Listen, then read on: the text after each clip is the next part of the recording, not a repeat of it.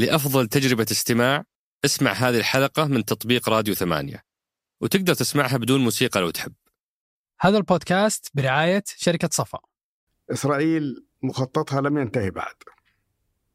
إسرائيل مخططها توسعي كبير في ال- في ال- في المنطقة العربية وفي الشرق الأوسط. في الأزمة حقت غزة اللي الآن نشاهدها تجد أن منظمة التحرير الفلسطينية مشتتة وغير ماسكة زمام القيادة في ال- في ال- في الموضوع. كيف رغم وضوح وعدالة القضية على مدى كل هالسنوات لم يقف المجتمع الدولي موقف منصف لهذه القضية؟ وش التقصير اللي صار مننا؟ ليش ما نجحنا؟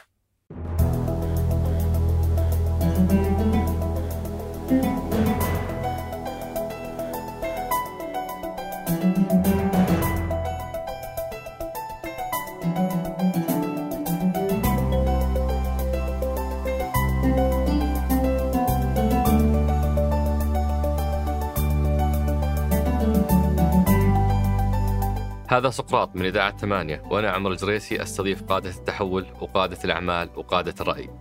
ضيف حلقتنا اليوم هو معالي المهندس عبد الله بن يحيى المعلمي خبير في الشؤون الدبلوماسية لسنوات طويلة. حلقة جدا فخور فيها ومبسوط من توقيتها آه، لأنها قدمت سرد عقلاني وتاريخي للقضية الفلسطينية والصراع العربي الإسرائيلي. يمكن أنا نشأت على علاقة عاطفية مع القضية ومشكلة العلاقة العاطفية أنها إما تفتر أو تتغير أو يعاد توجيهها. آه، وهذا يمكن شعور يلامس كثير من الجيل لأنهم ما هم فاهمين تفاصيل وعدالة هذه القضية. آه، فضيفنا اليوم سرد ال- ال- الحكاية من البداية وفي كل موقف أو في كل محطة شرح آه، آه، الدور الفلسطيني الدور العربي آه، آه، دور ال- الاحتلال, الإسرائيلي أو موقف الاحتلال الإسرائيلي الموقف الدولي قرارات مجلس الأمن آه، الحروب الثلاثة الشهيرة ما بعدها الحراك الدبلوماسي اللي كان يقوده الملك فهد والأمير بن سلطان والأمير سعود الفيصل في فترة معينة مبادرة الملك عبد الله الله يرحمه وكل المواقف ال- اللي شهدتها هذه القضية إلى ال- الأحداث الحالية. تكلمنا على كل الأطروحات وهنا يهمني جدا أنه السادة المستمعين والمشاهدين ما يحكمون على أسئلتي وكأنها آرائي الشخصية. أنا كنت كان من واجبي أني آه، أجمع كل الآراء قدر المستطاع المؤيدة والمعارضة وأطرحها على الضيف حتى نسمع تعليقه عليها. فليس بالضرورة كل شيء طرحته يمثل وجهة نظري. على سبيل المثال آه، آه، موقف حماس ودوره في تأجيج الصراع الفلسطيني على آه، فكرة أو أو طروحة أنه آه، اليهود لهم حق في هذه الأرض فيفترض أنهم يمكنون منها. أطروحة أنه إحنا كسعوديين ليش نرهن مصالحنا في آه، هذه القضية و ونربط كثير من مواقفنا بناء عليها رغم ال- البعض في فلسطين يشيطن الدور السعودي وينتقص منه. كثير من هذه الأطروحات طرحت على ضيفنا ليس بالضرورة تمثل رأيي لكنها آه، أطروحات مهمة حتى نعطي القضية آه، آه، حقها ونغطيها من كل الاتجاهات. وفي آخر اللقاء طبعا ختمنا بأسئلة عامة عن السياسة الخارجية السعودية إيش اللي تغير أو إيش التحول اللي يعيشه هذا القطاع تحت رؤية السعودية 2030 آه، وختمنا بمجموعة من أسئلتكم الثمينة المرتبطة بشخص الضيف نفسه أصعب أيامه في العمل الدبلوماسي. المواقف اللي مر فيها آه، وأي نصائح يقدمها لل- للجيل الحالي. أترككم مع الحوار. حياك الله أبو فارس شرفتنا ونورتنا. أهلا وسهلا أخ عمر. أنا آسف إني قاعد أقول لك أبو فارس. لا لا أبدا. ليش؟ لا- لأنه يعني أنا أعتز وأفتخر بهذا. أعطيتني بس- حكاية ال- يعني الكنية و- والموقف اللي صار في جدة. لكن وضحت لك إياها أنه هذا في في مجال رسمي في مجال العمل الرسمي. اي لكن في مجال التعامل الشخصي آه، يسعدني ويشرفني إنك تنادي. بس وش الموقف اللي صار في جدة؟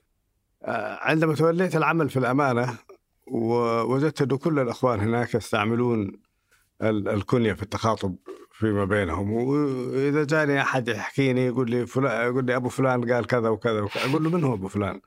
يقول لي زميلنا كذا قلت له يا أخي أنا الحين صار لي شهر ولا شهرين يلا بدأت أحفظ أسماءكم الآن تبغوني احفظ أسماء أبنائكم كمان؟ لا أنا آه، أنصح بعدم استخدام ال- ال- الكنية وإنما اللجوء إلى ال- اللقب العلمي أو أو الأخ فلان الأستاذ فلان أو أو فلان باسمه الشخصي إذا كان بينك وبينه يعني آه، علاقة طيبة.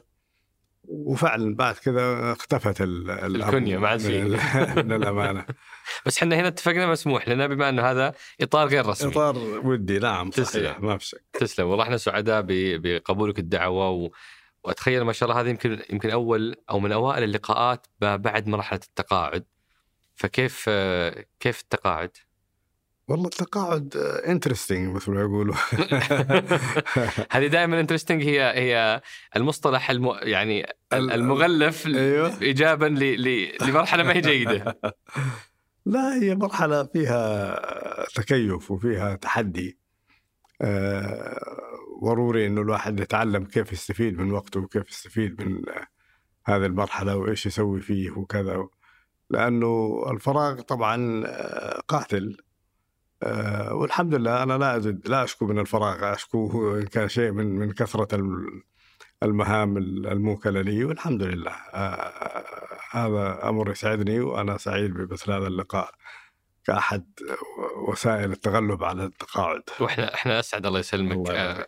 ويمكن آه، بعد ما شاء الله مسيرة فيها يعني خبرات وقطاعات متنوعة ما بين الطاقة ما بين الصناعة ما بين الاستثمار العمل الحكومي في الشورى القطاع البلدي في أمانة جدة آه، العمل الدبلوماسي في السفارة ثم في البعثة الدائمة آه، أي يعني أنا عارف إنه هذا السؤال غير محبب بس إني أنا عندي فضول أعرف أيها أقرب لقلبك أو أيها تحن إليه أكثر اليوم بعد ما آه، بدأ التقاعد.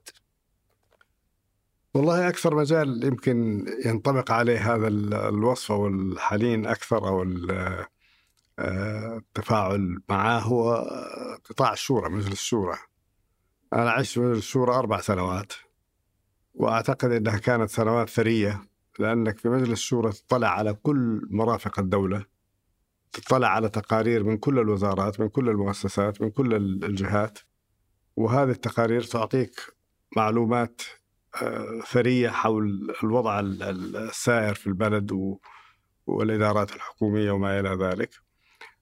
ثم إنها تعطيك فرصة للقاء بعشرات الزملاء الذين يأتون من مشارب مختلفة ومن أنحاء مختلفة من المملكة ويمثلون كل رقعة من رقاع المملكة وبعضهم كان لا يمكن لك أن تسنح لك الفرصة لمقابلتهم والتفاعل معهم والحديث معهم. فأعتقد إن مجلس الشورى كان جامعة كان كان فرصة للتعلم من الزملاء والتعلم من التقارير الحكومية التي تصل اليه. ويمكن أنا لما تشرفت زرتك يعني بترتيب من فيصل الله يعطيه العافية في جون كان الهدف إننا نسولف على التحول في القطاع الدبلوماسي. نعم. بما أني أنا مهتم برصد التحول في كل القطاعات كان الحديث عن التحول في القطاع الدبلوماسي. وج- وجاء بس كذا على هامش اللقاء حديث جانبي على موضوع قضية فلسطين. والموقف منها ونظرة الأجيال الجديدة لها فتشعبنا فيها وجدت إنها هي يمكن فيها نعم، محتوى نعم. أدسم نعم من كل ما سبق آه، فقلنا نبي نخصص حلقة عنها سبحان الله تصادفت مع الأحداث اللي نعيشها هذه الفترة نعم فاظنها بتاخذ حيز كبير من من حلقة اليوم فودي. أبدأ معك الله يسلمك بأننا نرجع للتاريخ ونقول كيف بدأت آه هذه القضية.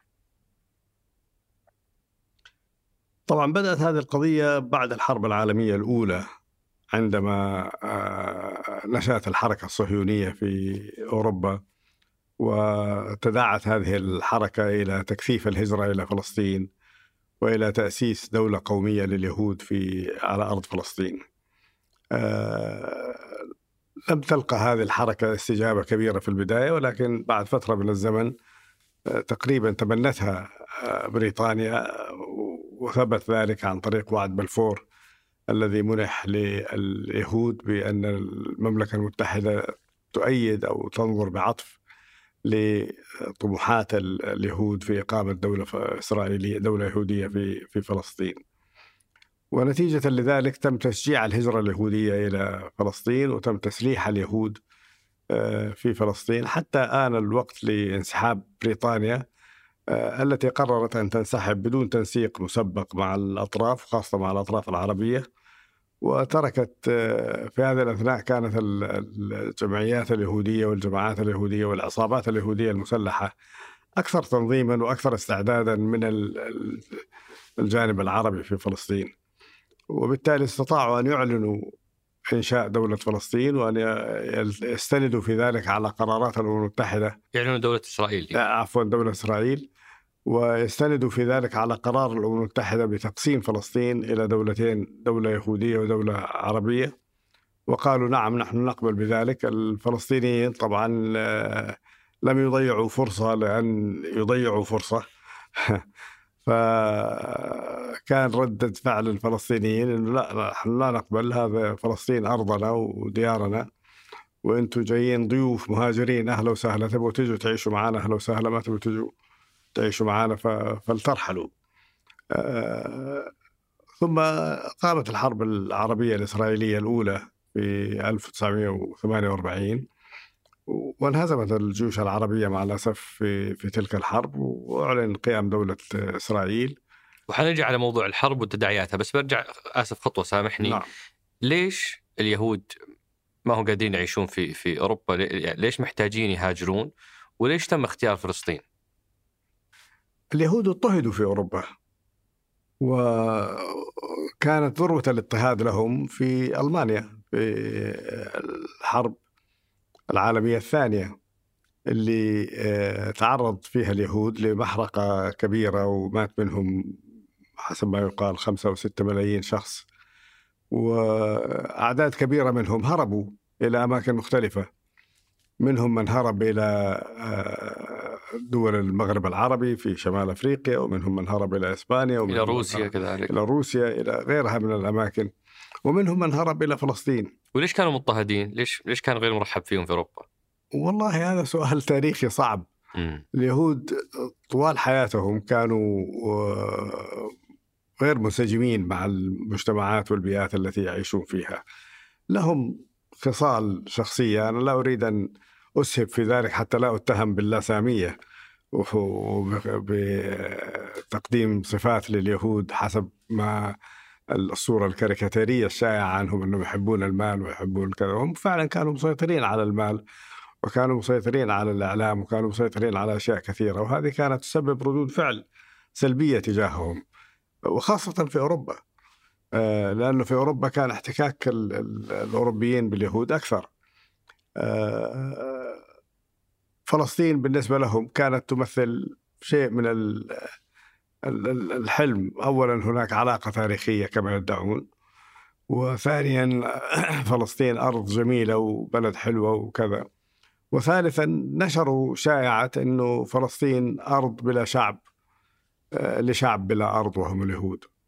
وهي طبعا كانت آه، مغالطة تاريخية كبرى. فلسطين اتضح إنه فيها شعب وفيها ناس فيها كذا آه، ولكن هم دخلوا الحرب وقتلوا من قتلوا من الفلسطينيين وهجروا آه، أعداد كبيرة منهم إلى الخارج ونشأت مشكلة اللاجئين الفلسطينيين. وقامت دولة إسرائيل ومن ثم بدأ الصراع العربي الإسرائيلي أو الفلسطيني الإسرائيلي. وكان في أكثر من من خيار قدموا الإنجليز لليهود. يقال أنه كان هناك خيارات أخرى لإقامة الدولة الفلسطينية. أحدها كان أنه تقام الدولة الدولة الإسرائيلية عفوا. أحدها إنها تقام الدولة الإسرائيلية في في أمريكا في وسط أمريكا.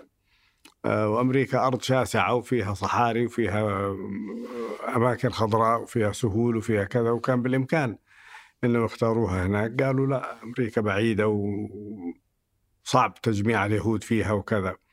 آه، ثم قيل فليكن في أفريقيا. أوغندا. أوغندا على وجه التحديد كانت مطروحة كبديل.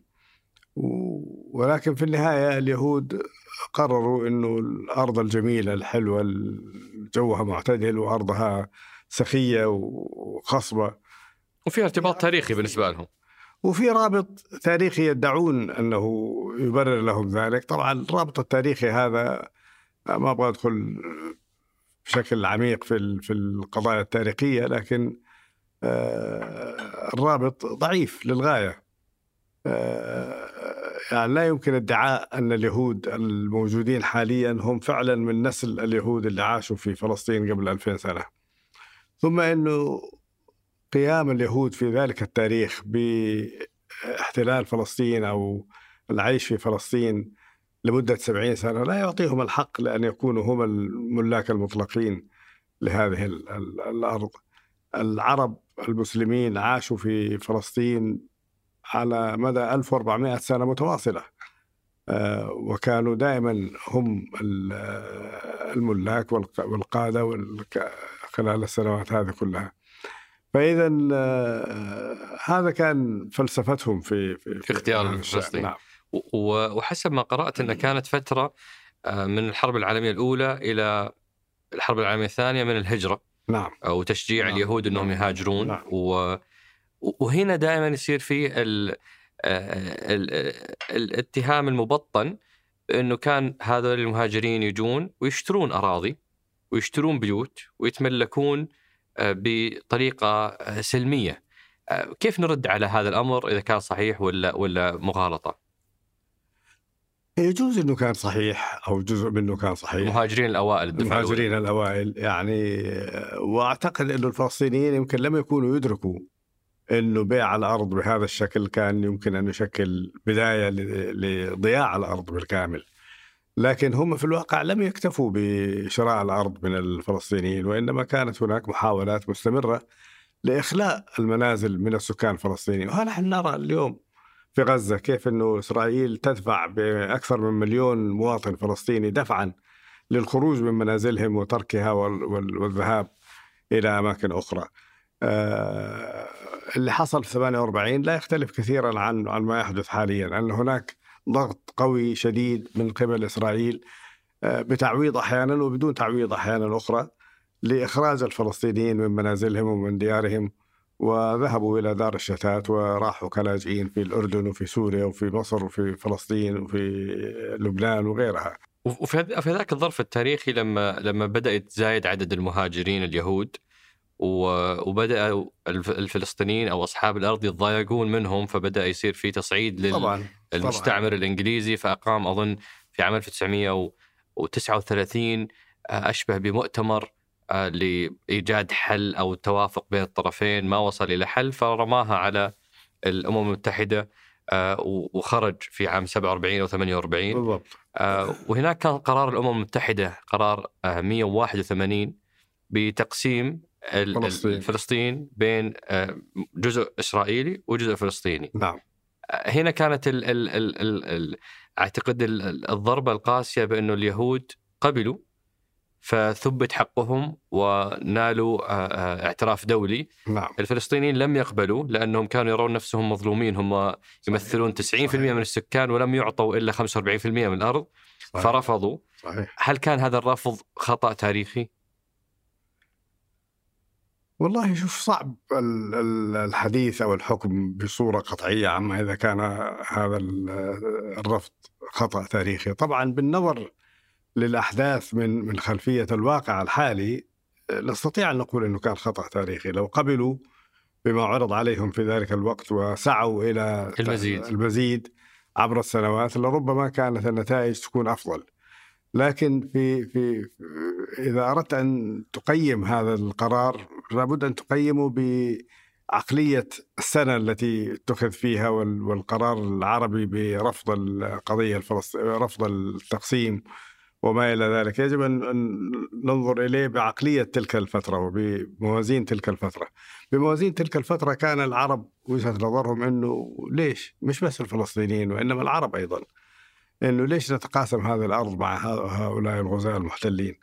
آه يعني لابد من مقاومتهم ولابد من الحفاظ على وحدة فلسطين ولابد من كذا وكذا وكذا. وإذا يبغوا يساعدوا اليهود فليساعدوهم في أي مكان آخر. الفلسطينيين أبدوا استعدادهم للتعاون مع اليهود في داخل فلسطين أيضا بإعطائهم بعض الحقوق الاستثنائية وما إلى ذلك.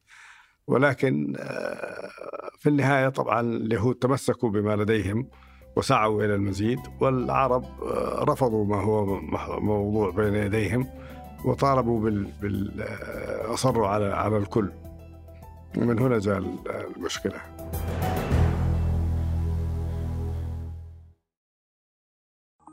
كشفت حرب غزة حاجتنا لخدمة إخبارية موثوقة خصوصا مع انتشار الشائعات والأخبار المزيفة.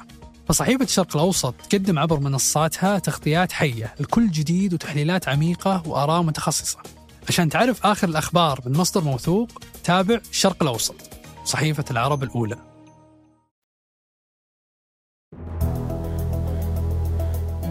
وبعد الانسحاب ال- البريطاني وبعد هذا القرار الأممي انفجرت الصدامات بين نعم. ال ال الإسرائيليين أو المحتل الإسرائيلي والعرب آه، عموما.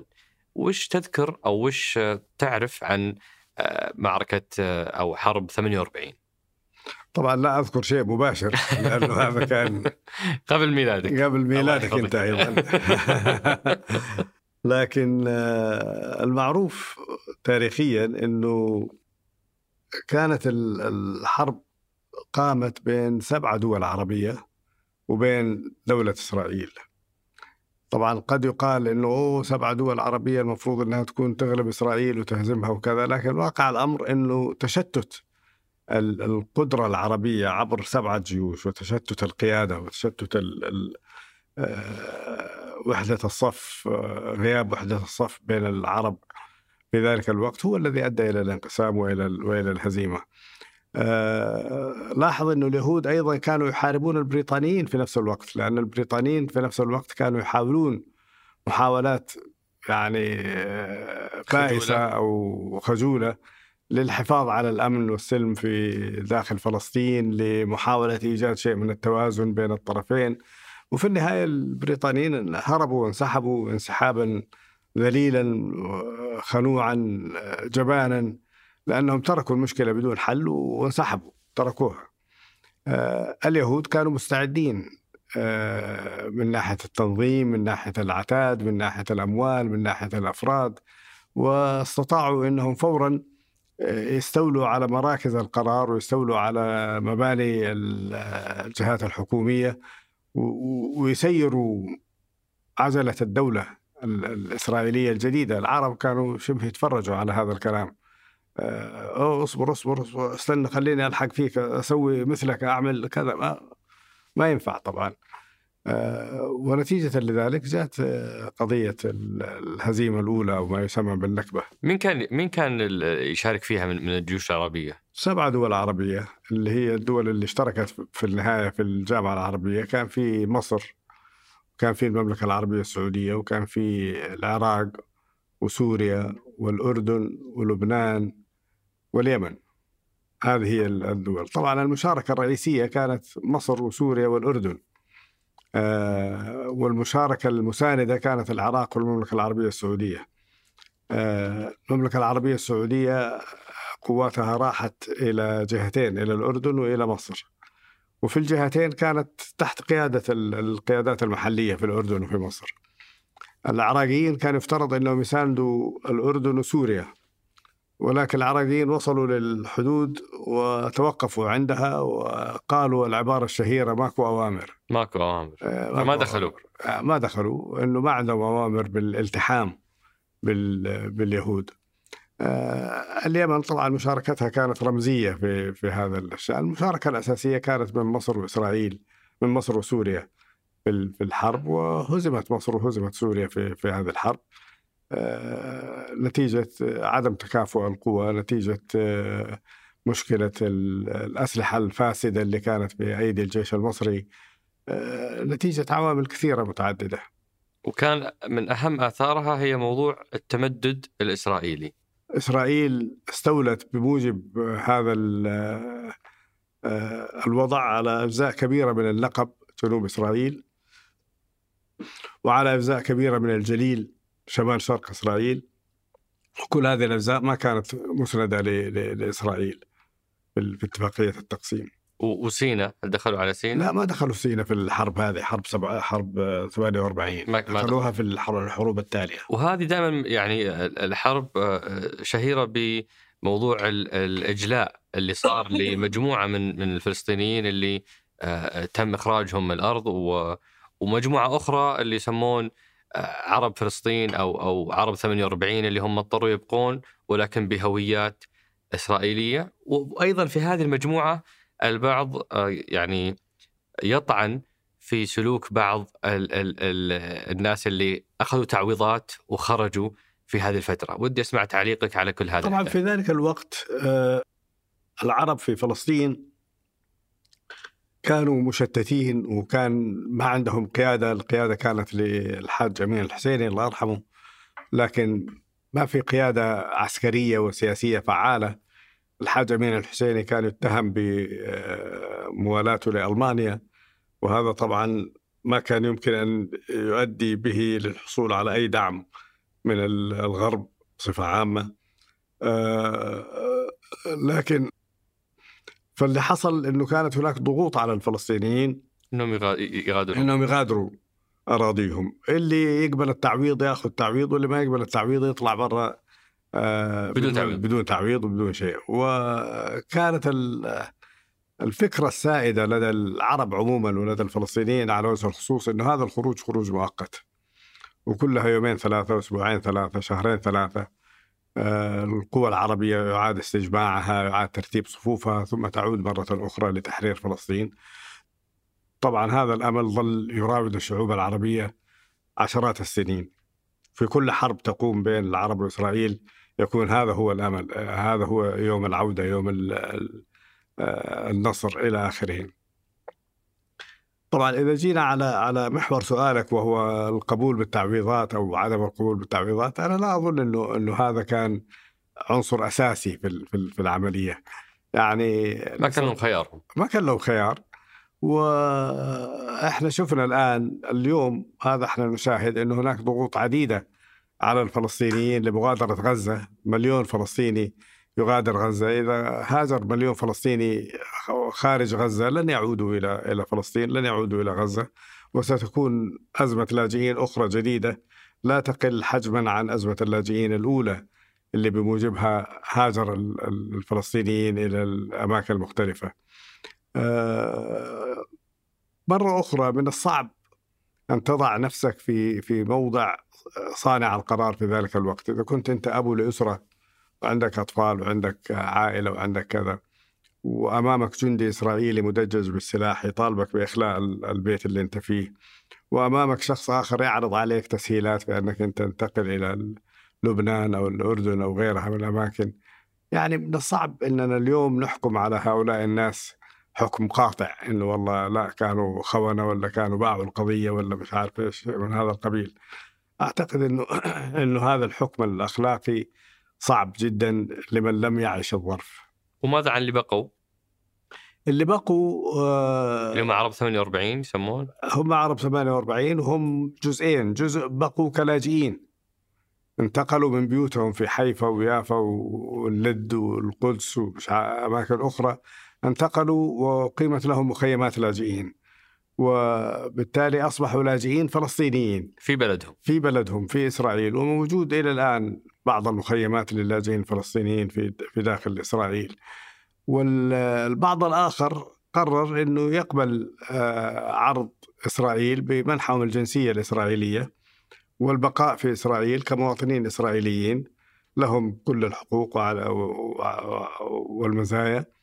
طبعا عمرهم ما حصلوا على الحقوق والمزايا المتساوية مثل المواطن الإسرائيلي لأنهم دائما كانوا موضع الشك والريبة من من قبل إسرائيل في أن هؤلاء تعاطفهم مع العرب تعاطفهم مع القضية الفلسطينية لكن بقي في إسرائيل أعتقد نص مليون أو 600 ألف لا أعلم العدد الآن قديش بالضبط لكن بقي في إسرائيل آه، عدة مئات من الآلاف من العرب. عرب فلسطين الذين ظلوا في في في داخل إسرائيل. كان الملك عبد العزيز الله يرحمه له موقف آه، آه، يعني آه، ونصيحة كان يوجهها دائما للقادة العرب مكونة من نقطتين. لو تذكرنا فيها. الملك عبد العزيز رحمة الله عليه كان له موقف تاريخي مشهود وكان موقف وهذا كان موقف المملكة العربية السعودية إلى اليوم. وهو يا جماعة يا عرب اتركوا الفلسطينيين يتحكموا في أمورهم بأنفسهم. ولا تسيطروا عليهم وتسيطروا على قرارهم وعلى إرادتهم وتصرفاتهم. وإنما ادعموهم. ادعموهم. ادعموهم بالسلاح ادعموهم بالمال ادعموهم بكل ما يحتاجون إليه. وقفوا من خلفهم لأنهم هم أدرى بشؤون بلادهم وأدرى بأراضيهم وأدرى ب- بكل ما في هذا الأمر. طبعا بعض القوة الأخرى في الوطن العربي في العالم العربي ما كانت تحبذ هذه النصيحة لأن هذه النصيحة تسحب نفوذهم. وهم كانوا يريدون أو بعضهم على الأقل كان يريد أن يستمر في استغلال القضية الفلسطينية. آه، مصدر رزق مصدر شعبية مصدر آه، آه، يعني سلطة نفوذ إلى آخر ذلك. الأردن ضاعفت عدد سكانها بمقدار الضعف. وأعطتهم الجنسية الأردنية فورا واستوعبتهم وصارت المملكة الأردنية الهاشمية. قبلها كانت أمارة شرق الأردن قبل حرب فلسطين. بعدها صارت المملكة الأردنية الهاشمية بعدد من السكان أكثر من ضعف العدد السابق. آه، مصر استوعبت أعداد قليلة من الفلسطينيين. مصر ما شاء الله دولة كبيرة. يضيع فيها الفلسطينيين لكن معظم الفلسطينيين اللي راحوا لمصر ظلوا آه، يعتبروا لاجئين وكانوا يعاملوا ببطاقة عبور وبوثائق سفر آه، من سفرة إلى أخرى ما عندهم جوازات سفر ما عندهم هوية ما يستطيعوا يرجعوا لبلدهم. لأنه إسرائيل بطبيعة الحال ما تصدق على الله أنه أحد يترك تقول له مع السلامة وتسهل له الذهاب دون عودة. وهذه كانت النقطة الأولى بأنه اترك الفلسطينيين يقودون ودعموهم نعم. النقطة نعم. الثانية كانت بخصوص منع السماح للمهاجرين الملك عبد العزيز كان يوصي بعدم السماح للمهاجرين الفلسطينيين أن يستقروا في الدول العربية، ليش؟ هذه النقطة اخذتها الدول العربية مجتمعة، قررت الدول العربية مجتمعة أنه من أجل إبقاء القضية حية وعدم تذويبها إنه ينبغي على الدول العربية أن لا تبادر إلى منح الجنسية المحلية للاجئين الفلسطينيين، وإنه إذا منحوا الجنسية المحلية فإنهم سينخرطون في المجتمعات اللي هم فيها وينسوا فلسطين وينسوا القضية وإلى آخره. طبعا الدولة الوحيدة اللي لم تلتزم بذلك كانت الأردن. الأردن أعطت جنسية أردنية لأعداد كبيرة من الفلسطينيين لكن بقية الدول رفضت أن تمنح الفلسطينيين الجنسية. ربما يكون في آه، يعني تفسير إيجابي لهذا هذا الكلام من ناحية إنه أبقى القضية حية لكنه في الوقت نفسه أبقى المأساة حية على الفلسطينيين أنفسهم في المخيمات وفي وفي الشتات وفي أماكن أخرى. آه، بعد هذه الحرب آه، بدأت منظمات التحرير تتحرك ولا لا؟ منظمة الفتح أعتقد تاسست بعد هذه الحرب في الخمسينات. أظن إذا ما خانتني الذاكرة إنه فتح تاسست في وقت لاحق في في في منتصف الستينات أو في اوائل الستينات. وقامت عدة عدة منظمات مثل ما تفضلت. وكان مركزها سوريا ولبنان والأردن ومصر آه، مصر جمعت هذه المنظمات تحت آه، مظلة منظمة التحرير الفلسطينية واختارت أحمد الشقيري رحمة الله عليه لكي يكون هو آه، الرئيس. رئيسا لمنظمة التحرير الفلسطينية. طبعا منظمة التحرير الفلسطينية لم تكن أكثر من مجرد أداة في أيدي المخابرات المصرية. وفي نفس الوقت يعني لم يكن هناك آه، سبب يعني كانت آه، وسيلة لسيطرة مصر على القرار الفلسطيني. آه، هذا الذي حدث فيما يتعلق بالمنظمات والوضع السياسي. بعدها جت الحرب الثانية واللي كانت الحرب الأقصى الأولى تسمى النكبة هذه تسمى النكسة أعتقد هي حرب 67 قبل 67 كان حرب 56 هي العدوان الثلاثي العدوان الثلاثي إيه. صحيح العدوان الثلاثي وش كانت فكرته؟ العدوان الثلاثي بدأ بأنه مصر كانت تسعى لتمويل آه، السد العالي وكانت ترغب في إقامة السد العالي مصر كانت تعاني من الفيضانات السنوية التي تأتي من نهر النيل وتكتسح مساحات كبيرة. وفي الوقت نفسه ما كانت تستفيد من نهر النيل للحصول على طاقة كهربائية طلبت من العالم إنه يساندها خاصة البنك الدولي إنه يساندها في إنشاء آه، السد العالي. والبنك الدولي رفض مساندة مصر. وأمريكا كذلك. آه، فقررت مصر في ذلك الوقت أن آه، تؤمم قناة السويس وأن تستخدم العوائد الحاصلة من قناة السويس لتمويل السد العالي. السد العالي. طبعا هذا القرار آه، أزعج أزعج بريطانيا وفرنسا بحكم أنهم كانوا من الدول الرئيسية المالكة لشركة قناة السويس. وأزعج إسرائيل لأنه بهذه الطريقة كان يمنع الملاحة الإسرائيلية من العبور عبر قناة السويس إلى آه، البحر الأحمر وبالتالي يفصل بين إسرائيل في البحر المتوسط عن إسرائيل في البحر الأبيض البحر الأحمر.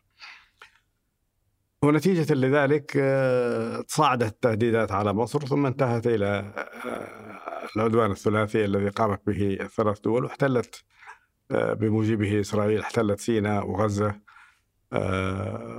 والجزر المشرفة على الممرات في تيران وصنافر واحتلت المراكز في سيناء رأس رأس محمد وشرم الشيخ وغيرها. آه، وبعدها بدأت الدبلوماسية تعمل وكان هناك ضغط دبلوماسي مشترك بين روسيا وأمريكا على إسرائيل. وعلى, وعلى بريطانيا وفرنسا للانسحاب. وفعلا تم الانسحاب آه، في وقت لاحق وبالتالي عادت الأراضي المحتلة إلى آه، إلى مصر. لكن الخازوق اللي حصل هو إنه من ضمن شروط الجلاء كان وجود قوات من الأمم المتحدة على خط الحدود بين مصر وإسرائيل وفي داخل قطاع غزة وفي الجزر. تيران وصنافير التي كانت في الواقع هي تابعة للمملكة العربية السعودية. والمملكة العربية السعودية سمحت لمصر بإدارتها والإشراف عليها خلال مرحله العدوان قبل قبل سنة 56 لأنه كانت مهمة بالنسبة للممرات وبالنسبة للوضع الاستراتيجي. آه، طبعا مصر فقدتها في حرب 56 آه، ونتيجة لذلك كان أقفلت الملاحة بين البحر الأبيض المتوسط والبحر الأحمر في وجه إسرائيل.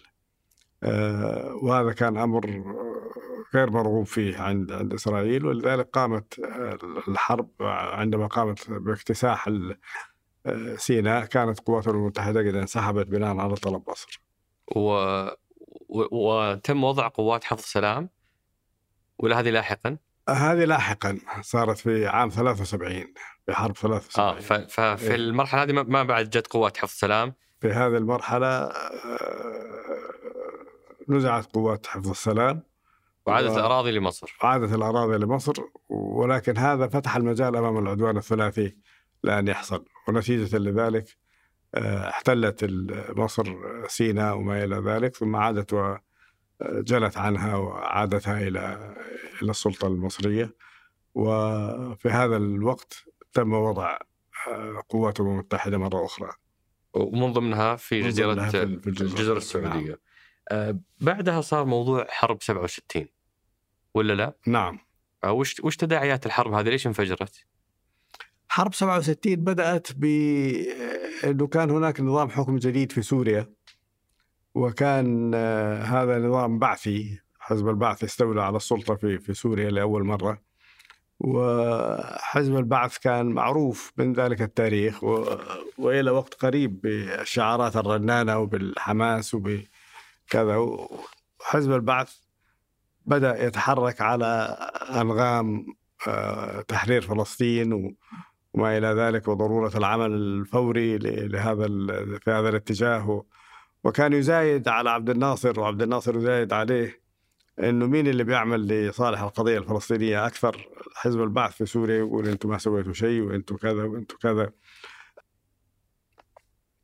ونتيجة لذلك آه، صار هناك حشد عسكري آه، بين إسرائيل وسوريا على هضبة الجولان. قوات عسكرية من الطرفين وصل الحشد والتوتر إلى حد أقصى وكانت إسرائيل تهدد بأنها ستكتسح الجولان وستكتسح سوريا. وستسقط نظام الحكم في دمشق وستقيم دولة أو نظام حكم جديد هناك وكذا وكان هناك أسلوب تحدي لسوريا ولمصر. ومصر انجرفت في ذلك التيار وأعلنت إخلاء منطقة سيناء من الجنود الأمم المتحدة وتقدم القوات المصرية إلى الحدود وقيام حشود كبيرة على الحدود مع إسرائيل وإسرائيل صارت تصيح في العالم. الحقوني الحقوني الاسرائيل السوريين والمصريين ب يهددوني. يهددوني ويحاصروني وكذا. وهي اللي طبعا سبب المشاكل من من البداية. ونتيجة لذلك آه، طبعا أيضا في هذه الأثناء كانت هناك آه، عناصر ضعف عميقة في في المجتمع العربي عامة وفي المجتمع المصري خاصة. آه، يعني الجيش المصري كان ملتهي عن الحرب وكان قيادات الجيش المصري سهرانين ليلة الحرب وفي أماكن يعني له آه، يعني ما ما كانوا أخذين الموضوع بشكل جدي. ونتيجة كانوا مشغولين بموضوع ال- اليمن ولا ولا هذه جت بعدين؟ اليمن قبل اليمن قبل وكان جزء منها كان جزء من الجيش موجود في, في اليمن لدعم جزء كبير من الجيش موجود في اليمن. والنتيجة أنه قامت إسرائيل بهجوم كاسح صباح يوم 5 يونيو 1967 أولا على الجبهة المصرية واستولت على غزة واستولت على سيناء ووقفت عند حدود قناة السويس. ثانيا على سوريا استولت على الجولان بالكامل. ثالثا على الأردن استولت على الضفة الغربية بالكامل بما فيها القدس الشريف وكل أنحاء الضفة الغربية. وهذه ما سميت بالنكسة. حرب لأنها كانت. حرب ست أيام. دمرت ست فيها كل طبعاً. القدرات دمرت يعني فيها كل القدرات واستطاعت أن تثبت نفسها ونالت إعجاب العالم مرة أخرى. لأن العالم يعجب بال- بالقوي يعجب بالشخص الذي يأخذ زمام الأمور بيده. العالم كله كان يحذر إسرائيل من شن الحرب ومن بدء في الحرب. آه، ديغول رئيس فرنسا في ذلك الوقت حذر إسرائيل من أنها ستفقد تأييد فرنسا وفعلا فقدت تأييد فرنسا لكن استعاضت عنه بتأييد أمريكا. آه، لكن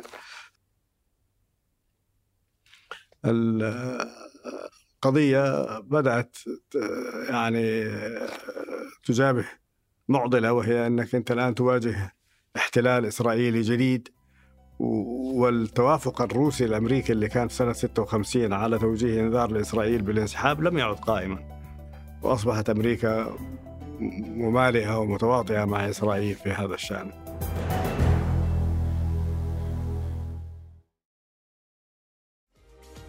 الجماليات المعمارية مهمة بس جودة البناء أهم وحداثة التصاميم مهمة لكن الخدمات والمرافق أهم. المهم والأهم مضمون. تملك المستقبل مع وحدات شركة صفاء للاستثمار. أعرف أكثر من الرابط في وصف الحلقة.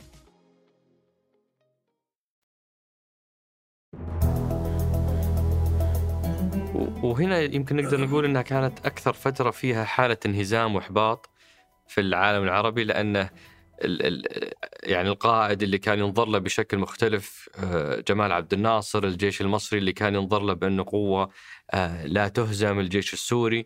آه، في ستة أيام هذا هذا الكيان ال- المحتل الصغير الجديد استطاع انه يكتسحهم في ستة أيام. فكانت آه، آه، يعني نكسة حقيقية. لو تحدثنا عن أجواء هذيك المرحلة وش القرار اللي اتخذه جمال عبد الناصر؟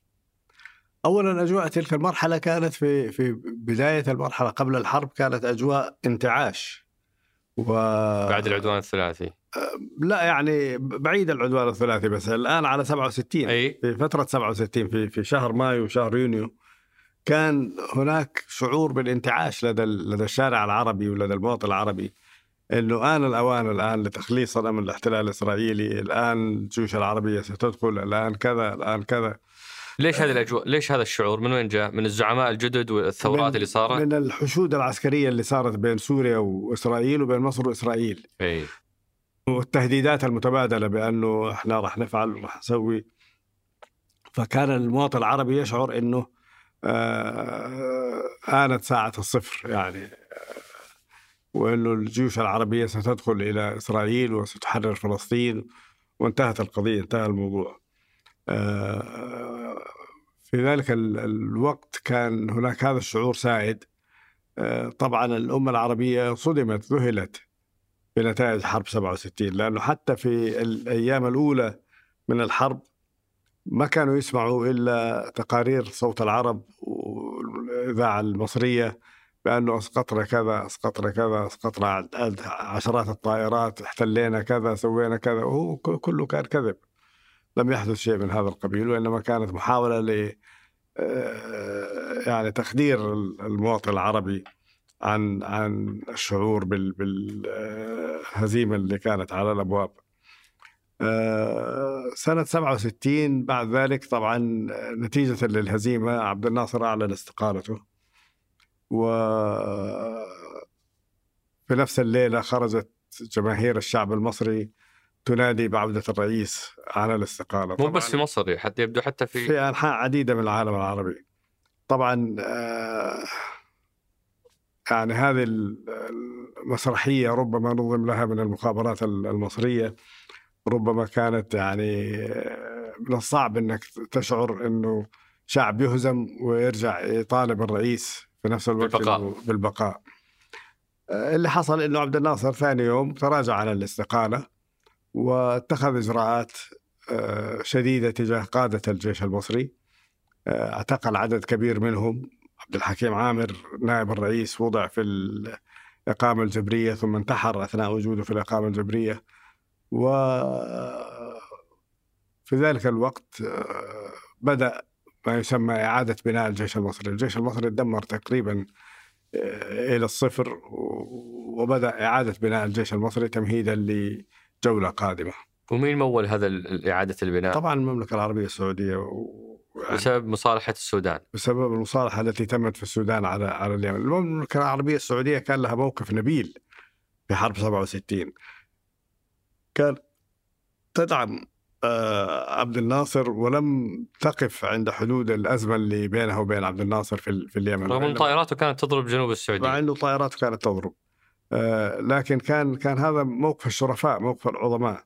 انه إحنا آه، ننحي الخلاف الجانبي. ننحي الخلاف الجانبي ونركز على القضية العربية وندعم العرب في في في أي مكان.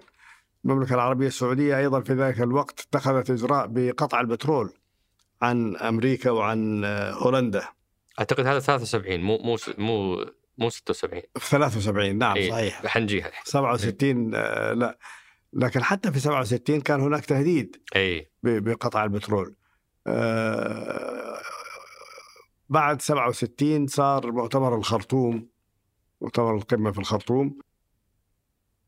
اللي صار فيها اللاءات الثلاث لا للاعتراف لا للتفاوض لا للصلح مع إسرائيل آه، وعاد وقرر المؤتمر تقديم دعم مادي من السعودية والكويت وليبيا آه، لصالح مصر وسوريا في في ذلك الوقت. آه، أجواء كانت طبعا كئيبة وسيئة في العالم العربي كله لأنه لأول مرة يواجه آه، مجموعة جيل كامل يواجه حقيقة الفساد في في أدوات الحكم العربي الفساد في السياسة العربية الخارجية الفساد في في القيادة الداخلية مثل عبد الحكيم عامر كان سهران طول الليل وكان يعني الله أعلم إيش كان عنده من مشاغل هامة يعني تشغله عن قيادة الجبهة وعن آه، قيادة المعركة اللي كانت تدور. في في في ذلك الوقت. وبعد هذيك الهزيمة كان آه، بالتوازي مع مرحله بناء الجيش كانت في استفزازات إسرائيلية بضرب المدارس بضرب مواقع داخل مصر آه، وفي المقابل كان في غواصة أو أو شيء زي نعم. كذا. ما بين الحربين وش كان وش كان المشهد؟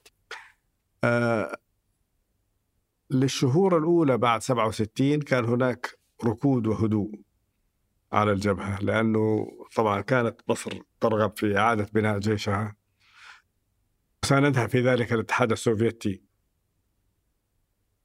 وساندتها الدول العربية طبعا على رأس المملكة العربية السعودية.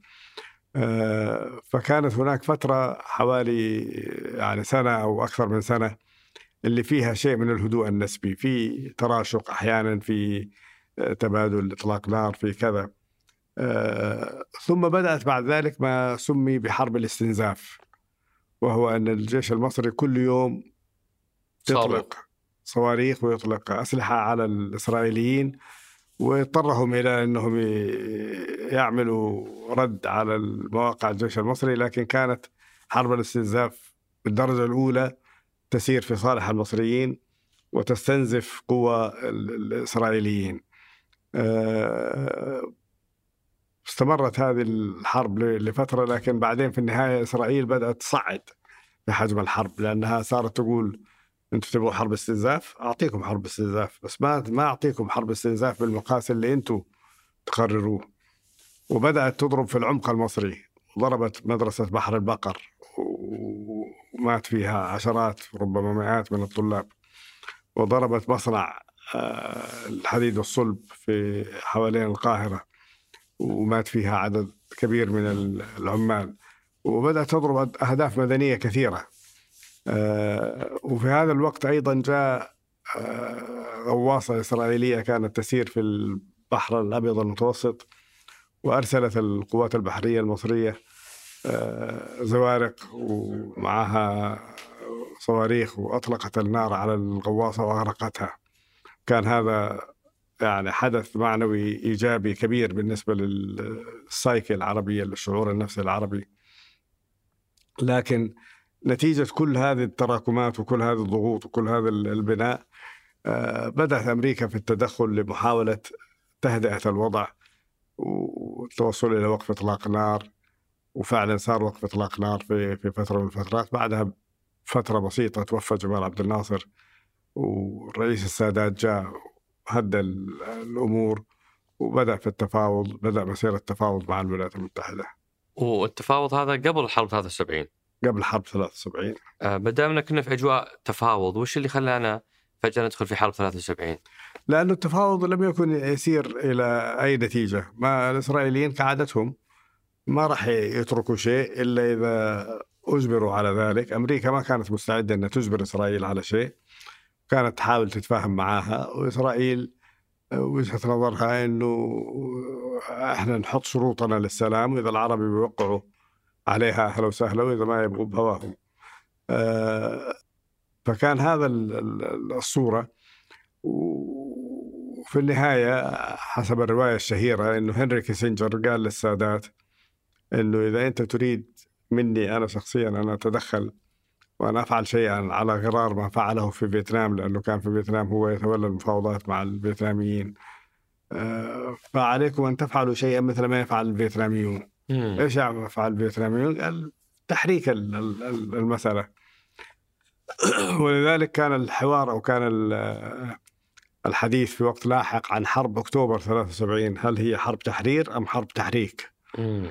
هناك من كان يقول إنها كانت حرب تحريك إنه كان هدف السادات منها وتحريك القضية فقط وطبعا آه، وجهة نظر أخرى إنها كانت حرب تحرير لكن كان واضح الموقف الأمريكي إنه في الوضع الحالي إحنا ما نقدر نسوي شيء. إذا عندكم شيء جديد كلمونا. ولذلك بدأت البناء والتوجه نحو حرب أكتوبر. وكانت يعني تعتبر هي النصر العربي الوحيد في معاركه مع إسرائيل ولا لا؟ يعني النصر وش اللي صار فيها أول شيء عفوا؟ النصر والهزيمة اولا نسبيا مقاييسها نسبية. أي. في حرب 56 طبعا حرب 48 كانت هزيمة مطلقة ما فيها كلام. في حرب 67 67 كانت هزيمة, هزيمة مطلقة. ما فيها كلام. حرب 56 آه، فيها تساؤل. من الناحية العسكرية كانت هزيمة مطلقة لكن من الناحية السياسية مصر استعادت قناة السويس. آه، هذا مكسب كان كبير. آه، حرب 73 كانت نصر في البداية ثم إسرائيل قلبت ميزان القوة عندما استطاعت أن تدخل بثغرة الدفرسوار إلى غرب قناة السويس وأصبح هناك تلاحم بين الجيش المصري والجيش الإسرائيلي وفضل الاشتباك أصبح أصعب وهكذا بس ودنا ناخذها من أولها بعد اذنك إيه؟ للي ما عصروها أو ما عندهم معلومات عنها نعم. كيف بدأت وشلون كان في تقدم عربي ثم شلون صار الانقلاب حرب 73 طبعا آه، الحق يقال إنها آه، يعني كريدت وميزة للقيادة المصرية لأنهم استطاعوا إنهم قاموا بالاستعداد لحرب أكتوبر 73 اللي هي حرب رمضان. آه، استعداد آه، قوي واستعداد آه، مباغت. جيد. أيوه مباغت.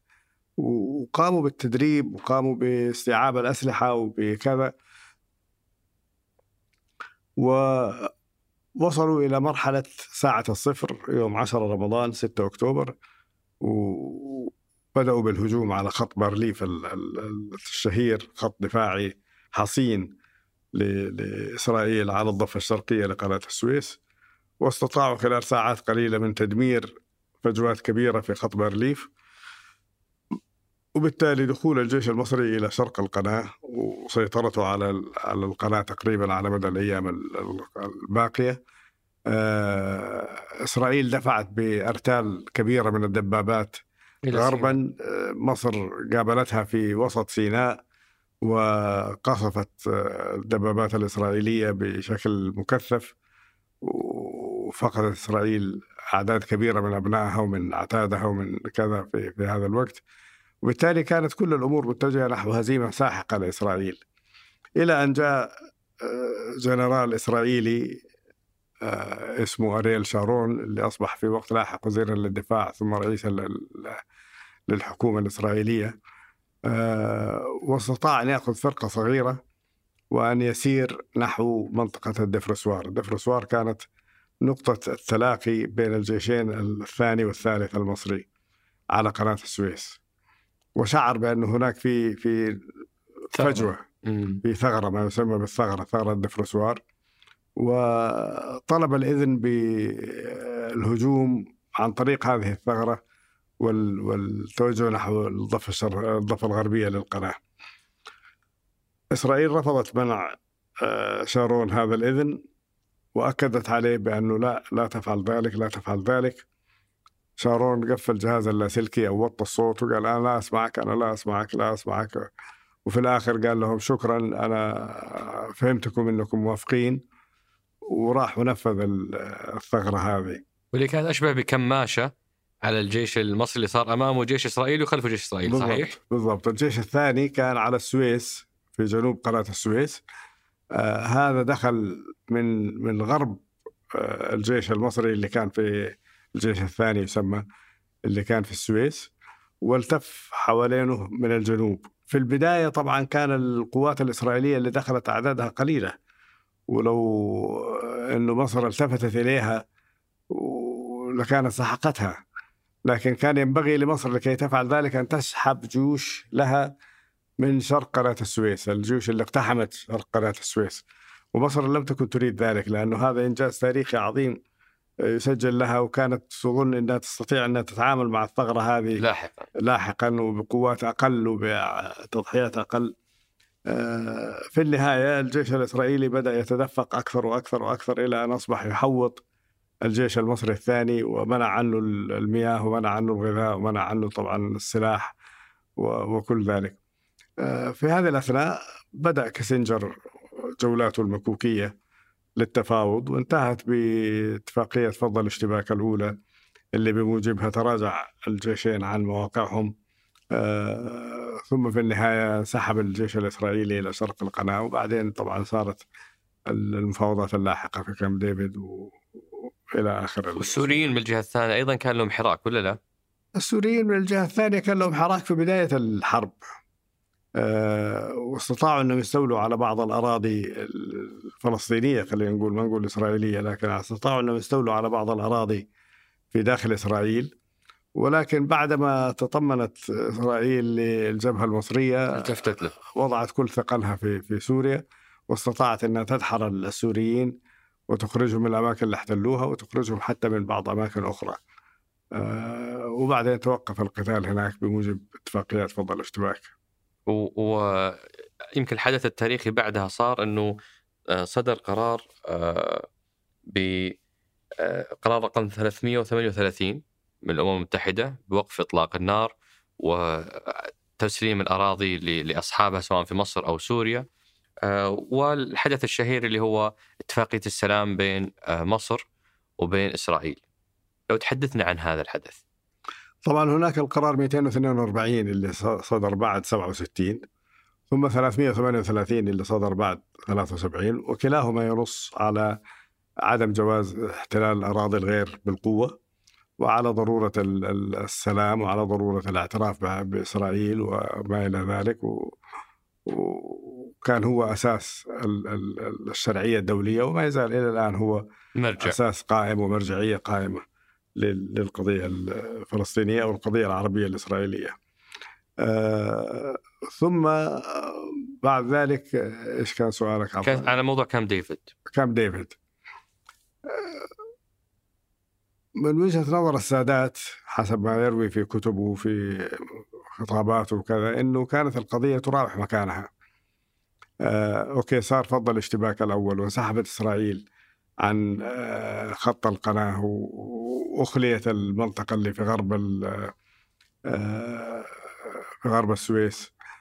لكن آه الوضع القائم الأساسي وهو وجود إسرائيل كقوة محتلة آه ما يزال قائم. آه، قناة السويس لم يكن بمقدور مصر أنها تفتحها لأن إسرائيل في الجهة الثانية آه، تهدد. فكانت التوجه والرغبة هو في تحريك القضية والتوجه إلى إلى مسار المفاوضات. ونتيجة لذلك آه، أنور السادات قرر أنه أولا استبعد قوات الاتحاد السوفيتي اللي كانت موجودة في مصر طلعها عشان يعني ياخذ حظوة عند أمريكا إنه هذا إحنا طلعنا لكم الروس.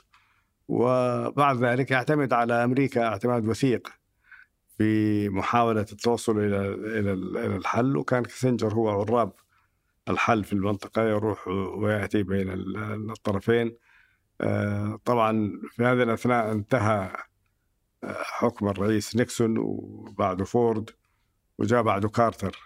فنيكسون فكيسنجر انتهت مهمته خلال تلك الفترة لكن كارتر تولى الموضوع وهو الذي حث الإسرائيليين والمصريين على التفاوض. طبعا رئيس السادات كان رئيس دراماتيكي ورأى أنه لابد أنه يعمل حركة سينمائية حركة مفاجئة تقلب الصحون على من على الطاولة. ولذلك أعلن في مجلس النواب المصري أنه أنا مستعد أن أذهب إلى آخر الدنيا آه، من أجل السلام في في آه، مصر وفلسطين والشرق الأوسط. وأنا مستعد أن أذهب حتى إلى القدس لمخاطبة إسرائيل من عقر دارها حول هذا الموضوع.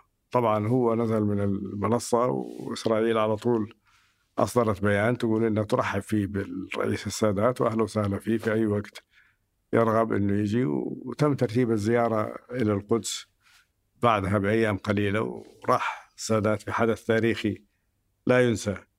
آه، كانت مشاعر الحقيقة مشاعري أنا شخصيا كانت مشاعر تكتسحني مشاعر ألم شديد. أن يرى رئيس أكبر دولة عربية وهو ينزل سلم الطائرة في, القدس آه، تحت الكاميرات وتحت الأنظار وأن يوجد أمامه صف طويل من المستقبلين الإسرائيليين من الزعامات التاريخية اللي كنا دائما آه، نذكرها ونلعنها وندعي عليها بما فيهم جولدا مائير وموشي ديان وكلهم كانوا خرجوا من الحكم لكن كلهم رجعوا لاستقبال آه، أنور السادات. وراح أنور السادات من هناك إلى الكنيسة الإسرائيلي وألقى الخطاب الشهير اللي ألقاه هناك واللي أعلن فيه أنه إحنا مستعدين نمد لكم يد السلام وكذا وإلى آخره. طبعا اللطيف في الأمر أنه آه، سئل مناحم بيغن ومناحم بيغن كان رئيس وزراء إسرائيل في ذلك الوقت أنه السادات أعطاكم شيء عظيم أعطاكم الاعتراف بدون مقابل أعطاكم السلام أعطاكم الأمان أعطاكم كل شيء بماذا تردون عليه بماذا تردون عليه يا إسرائيل قال لا إحنا أعطيناه أيضا إيش اعطيتوه؟ قال أعطيناه استقبال حار في مطار بن غوريون في في, في القدس. أعطيناه استقبال حار في شوارع القدس. الناس كانوا يصيحوا ويخرجوا ويرحبوا بالرئيس السادات كما لم ينظر إلى ذلك في في أي وقت في التاريخ. انه جماهير يهودية تطلع للشارع ترحب برئيس عربي. آه، وهذا تأكيد على كرمهم ما شاء الله في العطاء. يعني طبعا طبعا أعطوه استقبال ما شاء الله. أعطوه استقبال حار.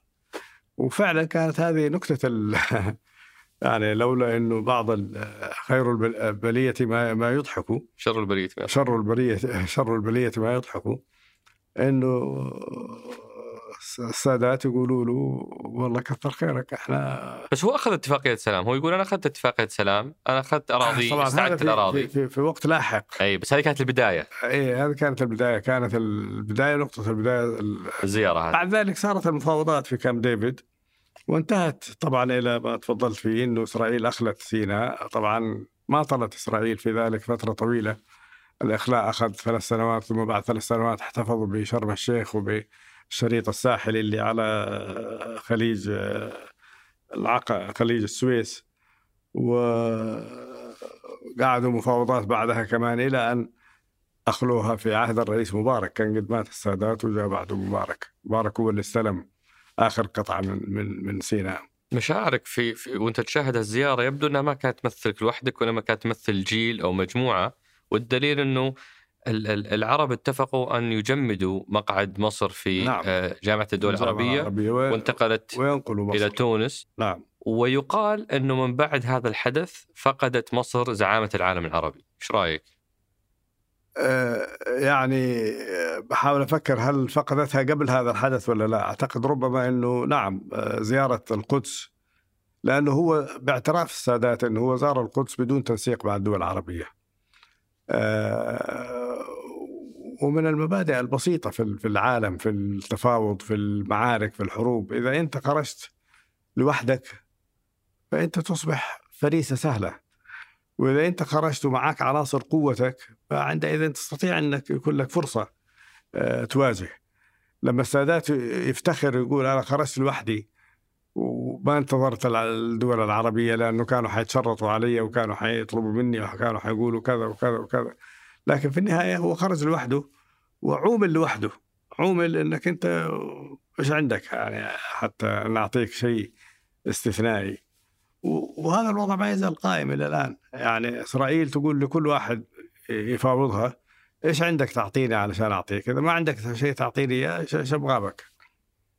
ويمكن بعد هذه المرحلة هذه كانت آخر حرب حرب 73 بين العرب وبين إسرائيل وبعدها صار النشاط الدبلوماسي هو هو هو سيد المشهد نعم. وهنا أغلب قصص الأمير بندر بسلطان والملك فهد والرئيس ريغن وكارتر كانت في هذيك المرحلة مرحلة آخر نعم. السبعينات نعم. الثمانينات آه، ويمكن القاسم المشترك فيها كلها هي جهود ومبادرات من السعودية. على الأقل هذا من من من رواية اللي اللي رواها الأمير بندر بسلطان الله يحفظه إنه في مبادرات وجهود من السعودية يرمي الملك فهد بثقلة مع الرؤساء الأمريكان يدعوهم لفعل شيء للقضية الفلسطينية يرد الأمريكان بالقبول تقديرا للمكانة السعودية. يأخذ الأمير بندر هذه إلى ياسر عرفات يحتفل ياسر ويقول إحنا خلاص حققنا السلام ثم يختفي. ولا يتمم أي شيء بعد ذلك. صارت في عام 77 الملك فهد وكارتر. صارت في عام 85 الملك فهد وريغن أو أو 86 فهذا السيناريو تكرر كثيرا. وش التفسير لمثل هذه التصرفات؟ كان في في الساحة لاعبان رئيسيان وهذان اللاعبان كانا يمارسان رقصة التانجو. رقصة التانجو كل ما يقترب واحد من الثاني الثاني يدفع يبتعد. يبتعد وهكذا. هكذا كانت إسرائيل وفلسطين آه، في في المرحلة هذه. إسرائيل كل ما رأت أن هناك فرص للسلام تنأى بنفسها وتبتعد وتبرز شروط جديدة وتبرز كذا. الفلسطينيين آه، كل ما كانت هناك فرصة للسلام آه، يقترب منها ياسر عرفات ثم في النهاية يبعد. حصل هذا في أكثر من مناسبة مثل ما تفضلت وعددت الفرص هذه. في كامب ديفيد ثم بعدها في شرم الشيخ آه، في أيام ياسر عرفات وبعد ياسر عرفات في في في أيام رؤساء الوزراء المختلفين من إسرائيل آخرهم في هذا الشأن كان باراك يهود باراك. آه، أنا في نظري إنه السبب الرئيسي لذلك إنه إسرائيل لم تكن تريد أن تصل إلى حل للقضية. إسرائيل مخططها لم ينتهي بعد. إسرائيل مخططها توسعي كبير في المنطقة العربية وفي الشرق الأوسط. وهي تلعب لعبة الوقت تلعب لعبة الزمن. آه، خذ ما تستطيع أن تأخذه الآن. وركزوا كونسوليديت ثبتوا سيطر عليه كذا. وشاغلهم بأشياء أخرى. ثم بعد ذلك في وقت من الأوقات تبدأ تطالب بالمرحلة التالية. ياسر عرفات ومنظمة التحرير الفلسطينية يحاولوا يلعبوا اللعبة هذه لكنهم يلعبوها بفشل يعني بغشامة زي ما يقولوا في لأنهم يوافقوا ثم يتراجعوا ثم يوافقوا ثم يتراجعوا. فلهم اللي خذوا ولهم اللي ثبتوا على الموقف. ولهم اللي ثبتوا على موقفهم الأساسي. وهذا إلى اليوم إلى اليوم قائم. يعني في الأزمة حقت غزة اللي الآن نشاهدها تجد أن منظمة التحرير الفلسطينية مشتتة وغير ماسكة زمام القيادة في الموضوع. فمع الأسف هذه هي الصورة اللي, اللي, اللي تمت في هذا الشأن. عام 93 كان لحظة تاريخية اتفاقية أوسلو آه، بين منظمة التحرير الفلسطينية وبين قوات الاحتلال الإسرائيلية كانت اتفاقية سلام بينهم. آه، أتذكر تغريدة للدكتور خالد تخيل يستنكر مثل هذه اللحظة ويقول كيف وافق الفلسطينيين على الاعتراف بإسرائيل دون أن يعترف الإسرائيليين بمنظمة فتح أو بحق الفلسطينيين في إقامة دولة لهم. وش كانت مصلحتهم من هذه الاتفاقية اللي يبدو لي أنها بس أعطتهم حكم ذاتي في في الأراضي الفلسطينية لكن دون اعتراف بحقهم في إقامة دولة؟ لا هي الاتفاقية أوسلو كانت مفتاح لما تلاها من مفاوضات باستمرار.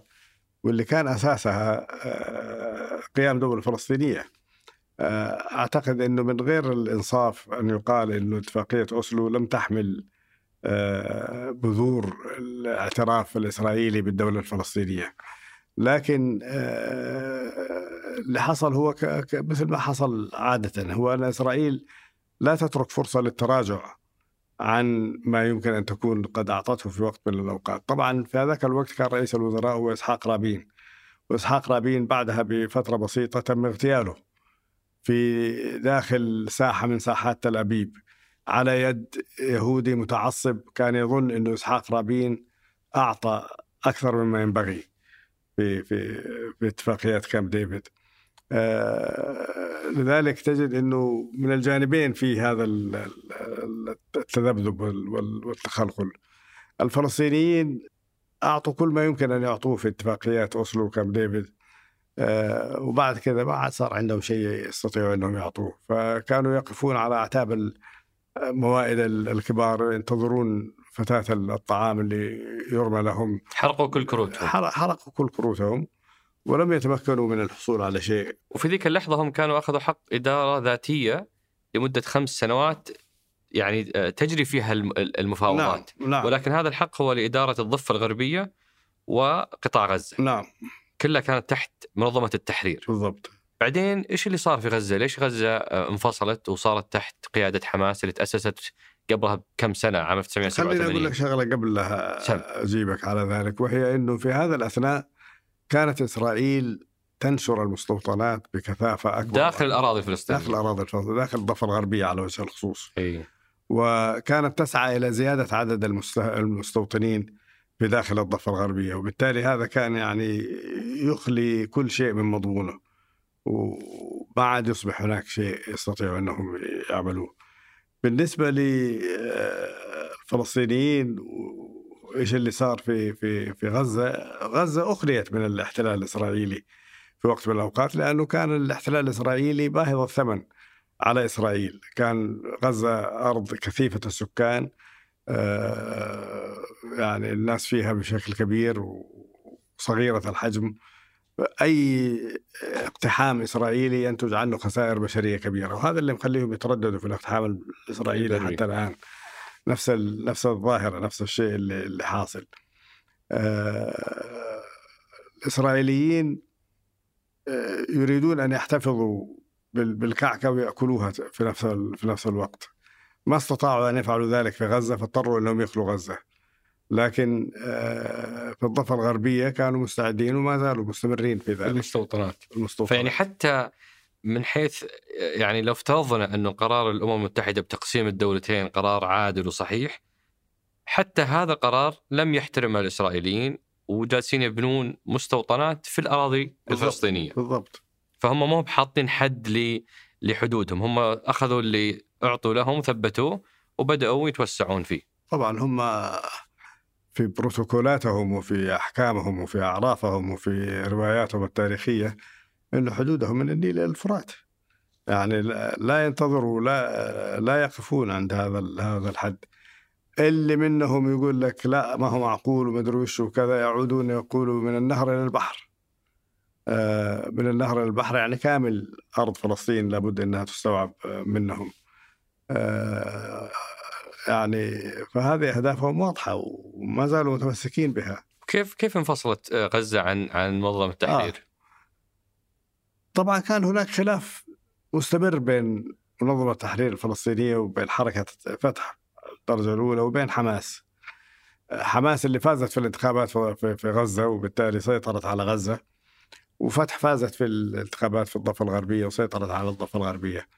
آه، فتح طبعا هي العنصر الأساسي في منظمة التحرير الفلسطينية. منظمة التحرير الفلسطينية آه، المظلة الشاملة للفلسطينيين بما فيها في غزة وفي آه، الضفة الغربية. طبعا كان هناك خلاف بين بين المنظمتين بين حماس وبين فتح حول كيفية إدارة الصراع. محمود عباس في منظمة التحرير أعلن في عدة مرات وأعلن في عدة مناسبات أنه هو الخيار الاستراتيجي له هو السلم وهو المقاومة السلمية. آه، وطلب من المواطنين الفلسطينيين عدم رفع السلاح في وجه إسرائيل. وأنه إحنا ما ما راح نحصل على شيء نتيجة المقاومة المسلحة. حماس كان وجهة نظرها هي المقاومة المسلحة. إنه المقاومة السلمية لم تؤتي أكلها ولم تأتي بنتائج ولم يصدر عنها شيء حتى الآن. وإذا كان محمود عباس يقول عنده آه، وسيلة للحصول على تنازلات من إسرائيل بالمقاومة السلمية تفضل يورينا هذا إحنا 20 30 سنة من أيام أوسلو إلى الآن ما صار شيء. فالخلاف هذا كان مستمر. استراتيجي. خلاف استراتيجي. وكان ينعكس على أداء الإدارة الفلسطينية في غزة لأنه الإدارة الفلسطينية في غزة كانت مكونة من الطرفين. في النهاية حماس حسمت الأمر وطردت الفتحيين من غزة واستولت على الحكم وخلاص وقالت لهم دبروا نفسكم وهذا عقد المشهد لأنه صار ما في آه، آه، ما صار في قيادة موحدة. أو قيادة موحدة للقضية الفلسطينية، إحنا أول نقول العرب متشرذمين بالضبط. وهذا ضيع حقوقهم، الآن الفلسطينيين نفسهم متشرذمين حتى داخل الفلسطينيين. آه ولذلك كان في يعني مبادرة تاريخية من الملك عبد الله الله يرحمه آه عام 2007 في فبراير 2007 لما دعا القاده الفلسطينيين. القاده الفلسطينيين و وجلسوا سنو يعني أشهر مفاوضات حسب حديث الأمير بندر بن سلطان ويروي الأمير بندر إنه الملك عبد الله قال يا سعود يقصد الأمير سعود الفيصل الله يرحمه الله يرحمهم جميعا خذوا الاثنين عند الكعبة وخلهم يعني يثبتون هذه المصالحة. ثم عادوا لفلسطين وما لبثوا أسابيع قليلة حتى تفجرت الأمور. صحيح صحيح. شيء غريب وغير مفهوم. وش اللي يدفعهم. للعودة لنقطة الصفر بعد بعد هذا المشوار؟ أضف إلى ذلك آه، في عهد الملك خالد الله يرحمه. كان هناك مؤتمر قمة وكان في القيادات الفلسطينية وكان في عدد من رؤساء الدول وكذا. وجاء ياسر عرفات عند الملك خالد وقال له يا جلالة الملك آه، أنا أطلب منك طلب أنك أنت تجمع الفلسطينيين تحت باب الكعبة وتحت ستارة الكعبة وأنا نلتزم أمامك بالوحدة وبالعمل السوي وكذا. الملك خالد طالع فيه قال له يا ياسر يعني تبون تكذبون على ربنا أيضا؟ ما كفاكم كذبتوا على الناس كلهم تبون تكذبون على الله؟ لا أنا لن أقوم بذلك ولن أفعل ذلك. فالملك خالد كان حصيف وتجنب ذلك. يعني إيش تفسير تفسير هذا الأمر؟ الله أعلم. يعني هل يعني خلينا أنا بكون أكثر جرأة وبقول آه. التفسير اللي يتداول. يعني جارد كوشنر آه، كبير المستشارين للرئيس السابق ترامب آه، في مقابلة قريبة قبل قبل أيام قليلة كان يتكلم عن انه اجتماعاته مع الأطراف الفلسطينية كان يرى فيها أنه ما في أي حافز لهم لإنهاء القضية بل خطر أن تنتهي القضية لانها اليوم مصدر لتدفق الأموال والملايين لهم. هذا كلام جاريد كوشنر. هل نقدر نربط بين هذا الكلام وبين افتعال الأزمات المتكرر و... و... وعدم البذل أي جهد لحل القضية ان يقول هذا الكلام جارد كوشنر فلا يستغرب لأنه جارد كوشنر يريد أن يزرع, يزرع الفتنة بين الفلسطينيين وبين العرب والفلسطينيين وأن يزرع الشك فيما بينهم وما إلى ذلك. آه، أنا ما عندي شيء يثبت أنه هذا الكلام ما هو صحيح لكن شعوري الذاتي أنه آه، ما يمكن إننا إحنا نسيء الظن إلى هذا الحد في الفلسطينيين لحد مو الفلسطينيين القيادة الفلسطينية أو القيادة الفلسطينية يعني حتى حتى هؤلاء اللي في القيادة الفلسطينية ناس كبير من كثير منهم لهم تاريخ في في في, في الحرب والنضال وما إلى ذلك.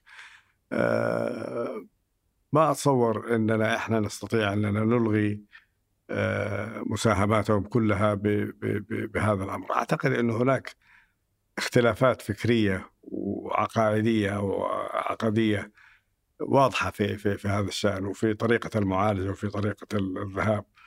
وكانت هناك قيادة ضعيفة باستمرار. يعني آه، حتى ياسر عرفات اللي كان يعتبر أقوى قائد فلسطيني في العشرين أو ثلاثين سنة الماضية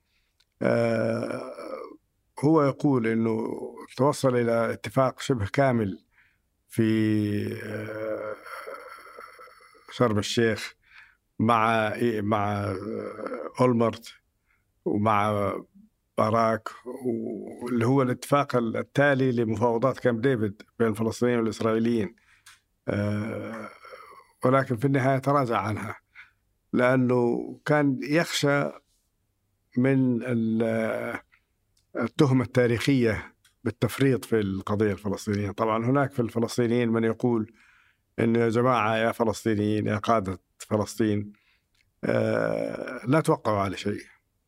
إذا ما تقدروا تجيبوا الشيء المطلوب للشعب الفلسطيني بالكامل كامل فلسطين أو كامل الضفة الغربية وقطاع غزة وما إلى ذلك فاتركوها لا توقعوا. خلوا الجيل القادم أو الجيل اللي بعده يمكن أنه هو يستطيع أن يحصل على ما لم نستطع إحنا أن نحصل عليه. كانت هذه وجهة نظر موجودة وما زالت سائدة في بعض في بعض الأوساط. أنا في نظري أن وجهة نظر غير واقعية. يعني إننا إحنا نتخلى عن مسؤولياتنا في مواجهة الصراع ونقول خلوه لأبنائنا والابناء أبنائنا واحفادهم إنهم هم يعالجوا القضية هذه. يعني هذا تاريخيا ثبت أنه كل جيل يأتي بمشهد أكثر تعقيدا وأصعب أكثر تعقيدا من, وأصعب. من اللي قبله. صحيح. آه فأنا ما أتصور إنه نستطيع أن نقول إنه والله السبب مصالح هو مصالح شخصية. قد يكون في جزء من ذلك صحيح لكن ما عندي ما ما يجعلني أجزم بذلك. يمكن من أهم المبادرات واللي كانت دائما يشار إليها ويعاد الحديث لها كمرجع. هي مبادرة الملك عبد الله أو المبادرة العربية 2002 2002 نعم. وش بالضبط تفاصيل هذه المبادرة وليش لم يكتب لها النجاح رغم إنه في إجماع عربي لأول مرة على المبادرة؟ المبادرة بسيطة سووا قضيتكم مع الفلسطينيين وتعالوا نعمل معكم تطبيع العالم العربي والعالم الإسلامي في المرحلة الأولى المملكة العربية السعودية ثم تبنت المبادرة الجامعة العربية وأصبحت مبادرة عربية ثم تبنتها منظمة التعاون الإسلامي فأصبحت مبادرة إسلامية وش المطلوب من الإسرائيليين؟ إخلاء الأراضي الفلسطينية المحتلة في عام 67 آه، السماح بإقامة الدولة الفلسطينية آه، التوصل إلى حل عودة اللاجئين آه، مناصفة القدس بحيث تصبح عاصمة للدولتين يعني هذه العناصر التسوية الأساسية اللي ما زالت إلى الآن هي العناصر القائمة. اقبلوا فيها وتعالوا الله يحييكم يعني لكن إسرائيل كما ذكرت لك سابقا إسرائيل أعتقد أنها بعيدة عن أجواء المصالحة وأجواء السلام. إسرائيل ما زالت آه، مرتاحة في الوضع القائم. وكل ما صار مشكلة وصار العالم ومش عارف كيف تأتي تعطي ضربة قوية عنيفة للفلسطينيين ويسكتوا لفترة من الزمن والعالم ما قاعد يعني لم يستطع العالم أن يتفق في مجلس الأمن على قرار أمس حتى بوقف إطلاق النار وإدخال المساعدات الإنسانية وكذا أشياء بسيطة أساسية. و... وهذه المبادرة ماتت أو تعتبر انتهت؟ مبادرة السلام العربية؟ إيه؟ لا ما ماتت أنا أعتقد أنها ما زالت حية لأنها. ما زالت تعتبر أساس لل هل لها أي فرص؟ أعتقد ذلك أعتقد أنه لها فرصة قوية في, في النجاح إذا العالم استطاع أن يضغط على إسرائيل بقبولها إلى الآن إسرائيل تكاد تكون الدولة الوحيدة اللي لم تقبل المبادرة العربية حتى أمريكا قبلت بالمبادرة العربية تقول نقبل بها كأساس للمفاوضات يعني أنه يمكن تتعدل شيء بسيط أثناء المفاوضات لكن على الأقل كمدخل. تكون بداية. تكون بداية. و... و... يعني صار في 2013 حدث آه، مهم بأنه آه، بعد مفاوضات طويلة جدا فازت السعودية بمقعد في مجلس الأمن آه، ثم انسحبت منه. في في في حدث مفاجئ. يا رب يا رب إني ألقى جواب منك لأنه سمعت مقابلتك مع عضوان الأحمري وقلت نخلي التاريخ يحكم. بعدين سمعت مقابلتك مع مديفر وقلت نخلي التاريخ يحكم. نعم. جاء التاريخ. عدينا الحين عشر سنوات من تلك اللحظة. آه وش الفكرة من هذا من هذا الانسحاب؟ أنت تسألني وأنا لا أعرف لأنه القرار هذا اتخذ على مستوى القيادة في المملكة العربية السعودية، إيش كانت أهدافه، إيش كانت مبرراته وأسبابه؟ وإيش اللي دعا إليه؟ هل لنا تأثير لو كنا عضو؟ ولا المشهد يوضح إنه هم خمسة بس اللي عليهم الكلام والبقية كلهم كومبارس؟ أنا أعتقد إنه هذا ما هو صحيح، أعتقد إنه مجلس الأمن أي عضو في مجلس الأمن له دور. آه الخمسة الكبار طبعا لهم الدور القيادي والدور الأهم. لكن مجلس الأمن مكون من 15 عضو ما من خمسة أعضاء. أي قرار لابد أن يحصل على موافقة تسعة أعضاء على الأقل. آه فبالتالي هناك دور للأعضاء الآخرين. آه أنا أعتقد أن المملكة العربية السعودية فقدت فرصة لأن تكون عضو مؤثر في في مجلس الأمن خلال تلك الفترة. إيش الأسباب؟ الله أعلم إيش اللي كان يدور في في ذهن القيادة، اللي قيل لنا آه، مجلس الأمن فقد مصداقيته وإحنا ننتقد مجلس الأمن بكثرة في خطاباتنا وفي المناسبات المختلفة فكيف نكون عضو في مجلس نحن ننتقده أساسا. فكان تسجيل موقف؟ كان تسجيل موقف. طبعا هذا وجهة نظر سليمة ما في شك ما حد يقدر يقاومها. آه، كان يقال إنه مجلس الأمن آه، آه، مسيس ومحكوم بسلطة الدول العظمى فليش إحنا نورط نفسنا بينهم ونطالب باتخاذ مواقف على كل قضية وإحنا بعض القضايا ما لنا شغل فيها وما لنا علاقة فيها. يعني كمان وجهة نظر يمكن يمكن تفهمها لكن آه، هل كان هذا هو الحل الأمثل لمواجهة مثل هذه التحفظات؟ الله أعلم. انت عمرك كنت جزء من آه، من مطبخ القرار الدولي آه، وتعرف دهاليزه وتفاصيله وكواليسه. ففي سؤال فضولي عند الكثيرين كيف رغم وضوح وعدالة القضية على مدى كل هالسنوات لم يقف المجتمع الدولي موقف منصف لهذه القضية، وش التقصير اللي صار مننا؟ ليش ما نجحنا؟ المجتمع الدولي يمثل بالدرجة الأولى في الجمعية العامة للأمم المتحدة اللي تشمل 193 عضو اللي هم أعضاء الأمم المتحدة. هذا المجتمع الدولي وقف مع القضية الفلسطينية بعشرات القرارات. وكل سنة تطلع قرارات جديدة أو تطلع قرارات مكررة من السنوات السابقة وكلها تحمل تأييد قوي للشعب الفلسطيني وللقضية الفلسطينية وللحق الفلسطيني. وكل سنة تعترض عليها مجموعة من الدول بما فيها إسرائيل وبالاو ونورو ومش عارف مين في الجزر في المحيط الهادي وغيرها والولايات المتحدة وكندا وربما هولندا أحيانا. لكن عدد بسيط. من الدول الذي يتمسك بتأييد أو بمعارضة القرار آه، ضد أغلبية كبيرة تصل يمكن ل 150 صوت أو أكثر آه، الذين يؤيدون. فالقول بأن المجتمع الدولي لا يؤيد قضية الشعب الفلسطيني أعتقد ما هو دقيق. آه، ليش ما انعكس على حياتهم؟ لأنه في النهاية القرار الفاعل في الأمم المتحدة يخرج من من مجلس الأمن. ومجلس الأمن آلية اتخاذ القرار فيه تتطلب توافق الخمسة الكبار لأنه إذا أحد فيهم مارس الفيتو ينتهي القرار. أمس شفنا فيتو رباعي أو ثلاثي. أمريكا وبريطانيا وفرنسا مارسوا الفيتو على القرار الروسي المقترح. آه، بالتالي هذا مجلس الأمن هذا هو مجلس القيادة في الأمم المتحدة. إذا لا يكفي أن تكون المجتمع الدولي يقف مع الشعب الفلسطيني لابد أن تكون هذه الدول الثلاث أو الخمس في في في مجلس الأمن.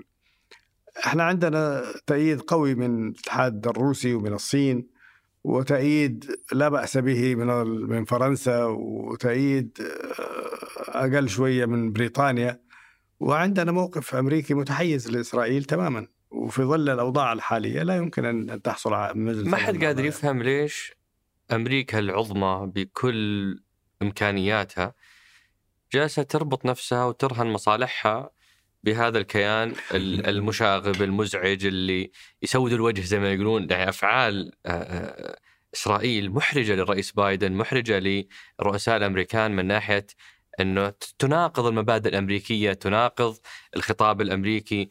وش تلاقين فيها حتى يضعون كل ثقلهم خلف إسرائيل؟ ماسكين عليهم صور ولا؟ لو عرفت الجواب لو أنت عرفت الجواب على هذا السؤال أو أنا عرفت الجواب على هذا السؤال لكنا أخذنا جوائز ال- الدنيا كلها. لو بالسلام لكن آه، أنا تفسيري الوحيد لهذا الموضوع هو تفسير انتخابي.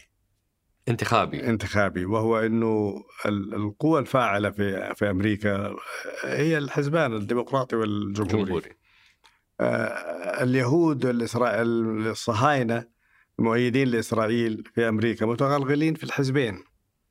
وأيضا متركزين في عدد قليل من الولايات في, في, في الولايات المتحدة.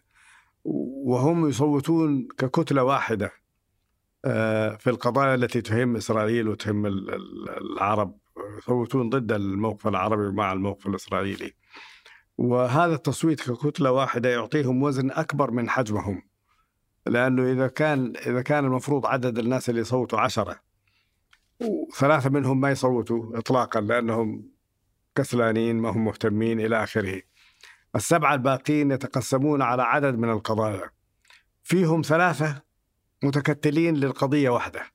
هذول يكفون لترجيح كفة هذه القضية وهي مصالح فقوة إسرائيل. اللوبي الصهيوني قوة هو في تماسكه. واتحاده وهو يسيطر على الاقتصاد ويسيطر على الإعلام. البنوك ويسيطر على الإعلام ويسيطر على أشياء كثيرة آه، هناك نفور في المجتمع الأمريكي من النفوذ الصهيوني بشكل عام ومن إسرائيل وكذا لكن هذا النفور لا يجد نفسه لا يجد طريقا لل- للتعبير عن نفسه لأنه يتهم باللاسامية يتهم بالعنصرية يتهم بأشياء من من من هذا القبيل. أيضا تجد إنه هناك فئة قوية جدا بارزة في أمريكا ويزداد آه، نموها وتكتلها وهي فئة المسيحيين الإفنجليين آه، الآن تقدر بعشرات الملايين في في أمريكا وهؤلاء يؤمنون بتفسير معين للإنجيل والتوراة الذي يصب في مصلحة إسرائيل وهو إن الله سبحانه وتعالى يريد لليهود أن يتجمعوا في أرض فلسطين حتى يخسف بهم. ولذلك يعني هم ما هو حبا في, في, في اليهود اللي يقولوا روحوا أرض فلسطين وإنما لأنه تحقيقا للنبوءة التي يعتقدون بها وهي إنهم لابد أنهم ينتقلوا كلهم إلى أرض فلسطين ولابد أن تقوم دولة إسرائيل ثم يخسف بها في وقت من الأوقات. طبعا أمام مثل هذا ال ال ال الاعتقاد الكهنوتي ال- من الصعب إنك تت- تت- تتحاور معهم لأنه هم ينطلقون من منطلق لاهوتي من منطلق غيبي غير المنطلقات الواقعية حقت السياسة العالمية. وهؤلاء أصبحوا قوة مؤثرة اليوم. وهؤلاء في معظمهم مؤيدين لإسرائيل ومؤيدين للموقف الصهيوني. فلذلك أنا أظن إنه السبب الرئيسي أو ال- ال- الإيضاح الرئيسي لقوه إسرائيل في المجتمع ال- الأمريكي هي في هذين العنصرين قوة اللوبي الصهيوني وتماسكه قوة اللوبي الإفنجيلي آه، المسيحي اليميني المتطرف وتماسكه أيضا في في في هذه القضية. الدول العربية والمجتمع العربي بيتغلغل في المجتمع الأمريكي أكثر وأكثر وبيكسب مواقف سيظهر ستظهر الأيام. ما هي نتيجة الحرب الحالية حول الرأي العام الأمريكي؟ هناك من يقول إنها آه، زودت من عدد مؤيدي إسرائيل وهناك من يقول إنها كشفت إسرائيل آه، عن حقيقتها وسيكون انعكاس ذلك واضحا في ال- في المستقبل القريب. ستبدي لك الأيام ما كنت جاهلا آه، أنا بطرح مجموعة أبو فارس من الأطروحات اللي قد لا أتفق معها.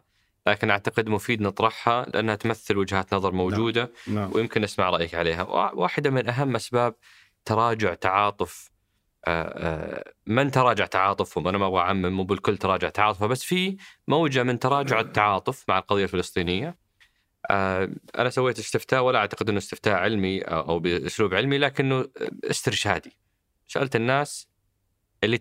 اللي تراجع تعاطفهم وش سبب تراجع تعاطفكم مع القضية الفلسطينية؟ فكان أكثر من 43% اختاروا السبب هو آه، طريقة تعامل الفلسطينيين أو كلام بعض الفلسطينيين عن السعودية وعن القياده السعودية يعني مشهد خطيب الجمعة وهو يشتم ويتجاوز على الملك عبد الله الله يرحمه في يوم وفاته. مشهد مؤلم لكل سعودي ولا يقبله خصوصا لهذا الرجل اللي قدم الكثير لفلسطين وهو امتداد للدور السعودي دائما. آه، مقاطع ولا انتقاص آه، أو هجوم أو حرق آه، صور لرموزنا وقادتنا في الساحات الفلسطينية، هذه مشاهد تؤلم السعوديين وفي أحسن الأحوال يعني اللي ما تحولوا إلى أعداء على الأقل تراجع تعاطفهم تجاه القضية خصوصا أن السعودية حسب بيانات الأونرو هي الداعم الأول والأكبر للقضية الفلسطينية أعتقد ب 6 مليار دولار خلال ال 20 سنة أو 30 سنة الماضية. وش تقول لهؤلاء؟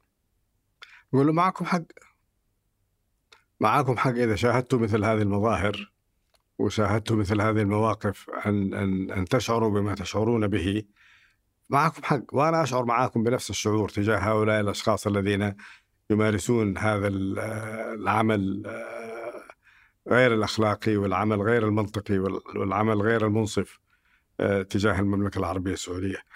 لكن آه، لا ينبغي أن يغيب عن ذهننا انه مقابل مثل هؤلاء الأشخاص هناك عشرات مئات آلاف ملايين من الفلسطينيين الذين يعرفون المملكة يعني بشكل جيد ويقدرون مواقفها ويقدرون دعمها وتأييدها للشعب الفلسطيني ولقضيته منذ آه، منتصف القرن الماضي إلى إلى الآن. فلا يعني ينبغي علينا أننا إحنا ننجرف وراء أفراد وعناصر آه، دون الغالبية العظمى من الشعب الفلسطيني. وأنا أثق أنه لو أجريت استفتاء آخر ويكون استفتاء موثق وعلمي بين صفوف الشعب الفلسطيني ستجد أنه الغالبية العظمى منهم يدركون موقف المملكة وفضلها وقيادتها. ودائما يضرب المثل ب هذه الشريحة اللي اللي تشيطن العمل السعودي أو تهاجم العمل السعودي نجدهم صامتين تماما أمام مثلا تركيا أو أو الرئيس أردوغان في دعمه لإسرائيل. آخرها شحنة من من الدعم وصلت الأيام هذه لإسرائيل لتغطية نقص في الخضروات. هذه تجدهم صامتين عنها غافلين عنها تماما. وفي المقابل لأن السعودية اللي ما عندها أساسا مفهوم المظاهرات آه، توجه جهدها للدعم الدبلوماسي الحقيقي والزيارات المكوكية للوزير آه، الأمير فيصل لدعم القضية الفلسطينية. تجد إنها ما تؤخذ بنفس الميزان، وش وش تفسيرك للتركيز على شيطنة السعودية وغض الطرف عن بل بل الثناء وتفسير وتبرير كل فعل يمارسه آه، آه، إردوغان أو بعض الزعماء اللي آه، يعني هالجماعه تحبهم. هي نفس الفئة، نفس الفئة التي تمارس الانتقاد وما سميته شيطنة الموقف السعودي والقيادة السعودية هي التي تمارس تمجيد بعض القيادات الأخرى والمواقف الأخرى، هي نفس الفئة. وبالتالي نفس الجواب اللي ذكرته سابقا ينطبق على على عليهم لأنهم هم نفس نفس الشريحة نفس المجموعة نعم آه، في يعني في قصة جميلة ذكرها الامير بدر بن سلطان مع مع حافظ مع حافظ الأسد. آه إنه آه، لما صار في آه تنسيق لجلسة مباحثات مع مع آه مع الكيان الإسرائيلي آه قد تؤدي إلى اتفاقية سلام في مرحلة من المراحل. آه، كان حافظ الأسد يقول آه، شايف الجندي اللي مع رشاش عند الباب هذا لو درى إني رايح أوقع أو رايح أتفاوض مع الإسرائيليين حيذبحني فأنا معاكم بس ما حجي معاكم. آه، ففي بعض الأشخاص يعتقدون بأنه بعض الزعماء العرب اللي يفتقرون للشعبية في فترة معينة استخدموا القضية الفلسطينية لكسب الشعبية وللسيطره على شعوبهم ثم أصبحوا أسرى لشعوبهم اللي صارت تنتظر منهم شيء غير منطقي ولا ولا يوازي المصالح، فهل أصبح العالم العربي أسير لقضية ضخمها الزعماء العرب أكبر مما مما يجب؟ لا هم لم يضخموها لا هي القضية ضخمة وهي في, في هذا الواقع لكن الحديث عن أن هناك عدد من الزعماء العرب استغلوها. الذين استغلوا القضية الفلسطينية والذين آه، يعني خافوا من آه، تبعات الموقف الذي يمكن أن يتخذوه في أي جانب من جوانب القضية الفلسطينية. هذا الكلام صحيح. وهذا الكلام هو الذي أدى بياسر عرفات إلى الانسحاب من اتفاقيته مع يهود أولمرت في آخر لحظة. لأنه كان يقول أنا أخشى آه، العودة إلى رام الله وأن يكون هناك يعني رد فعل اغتيال أو شيء من هذا القبيل.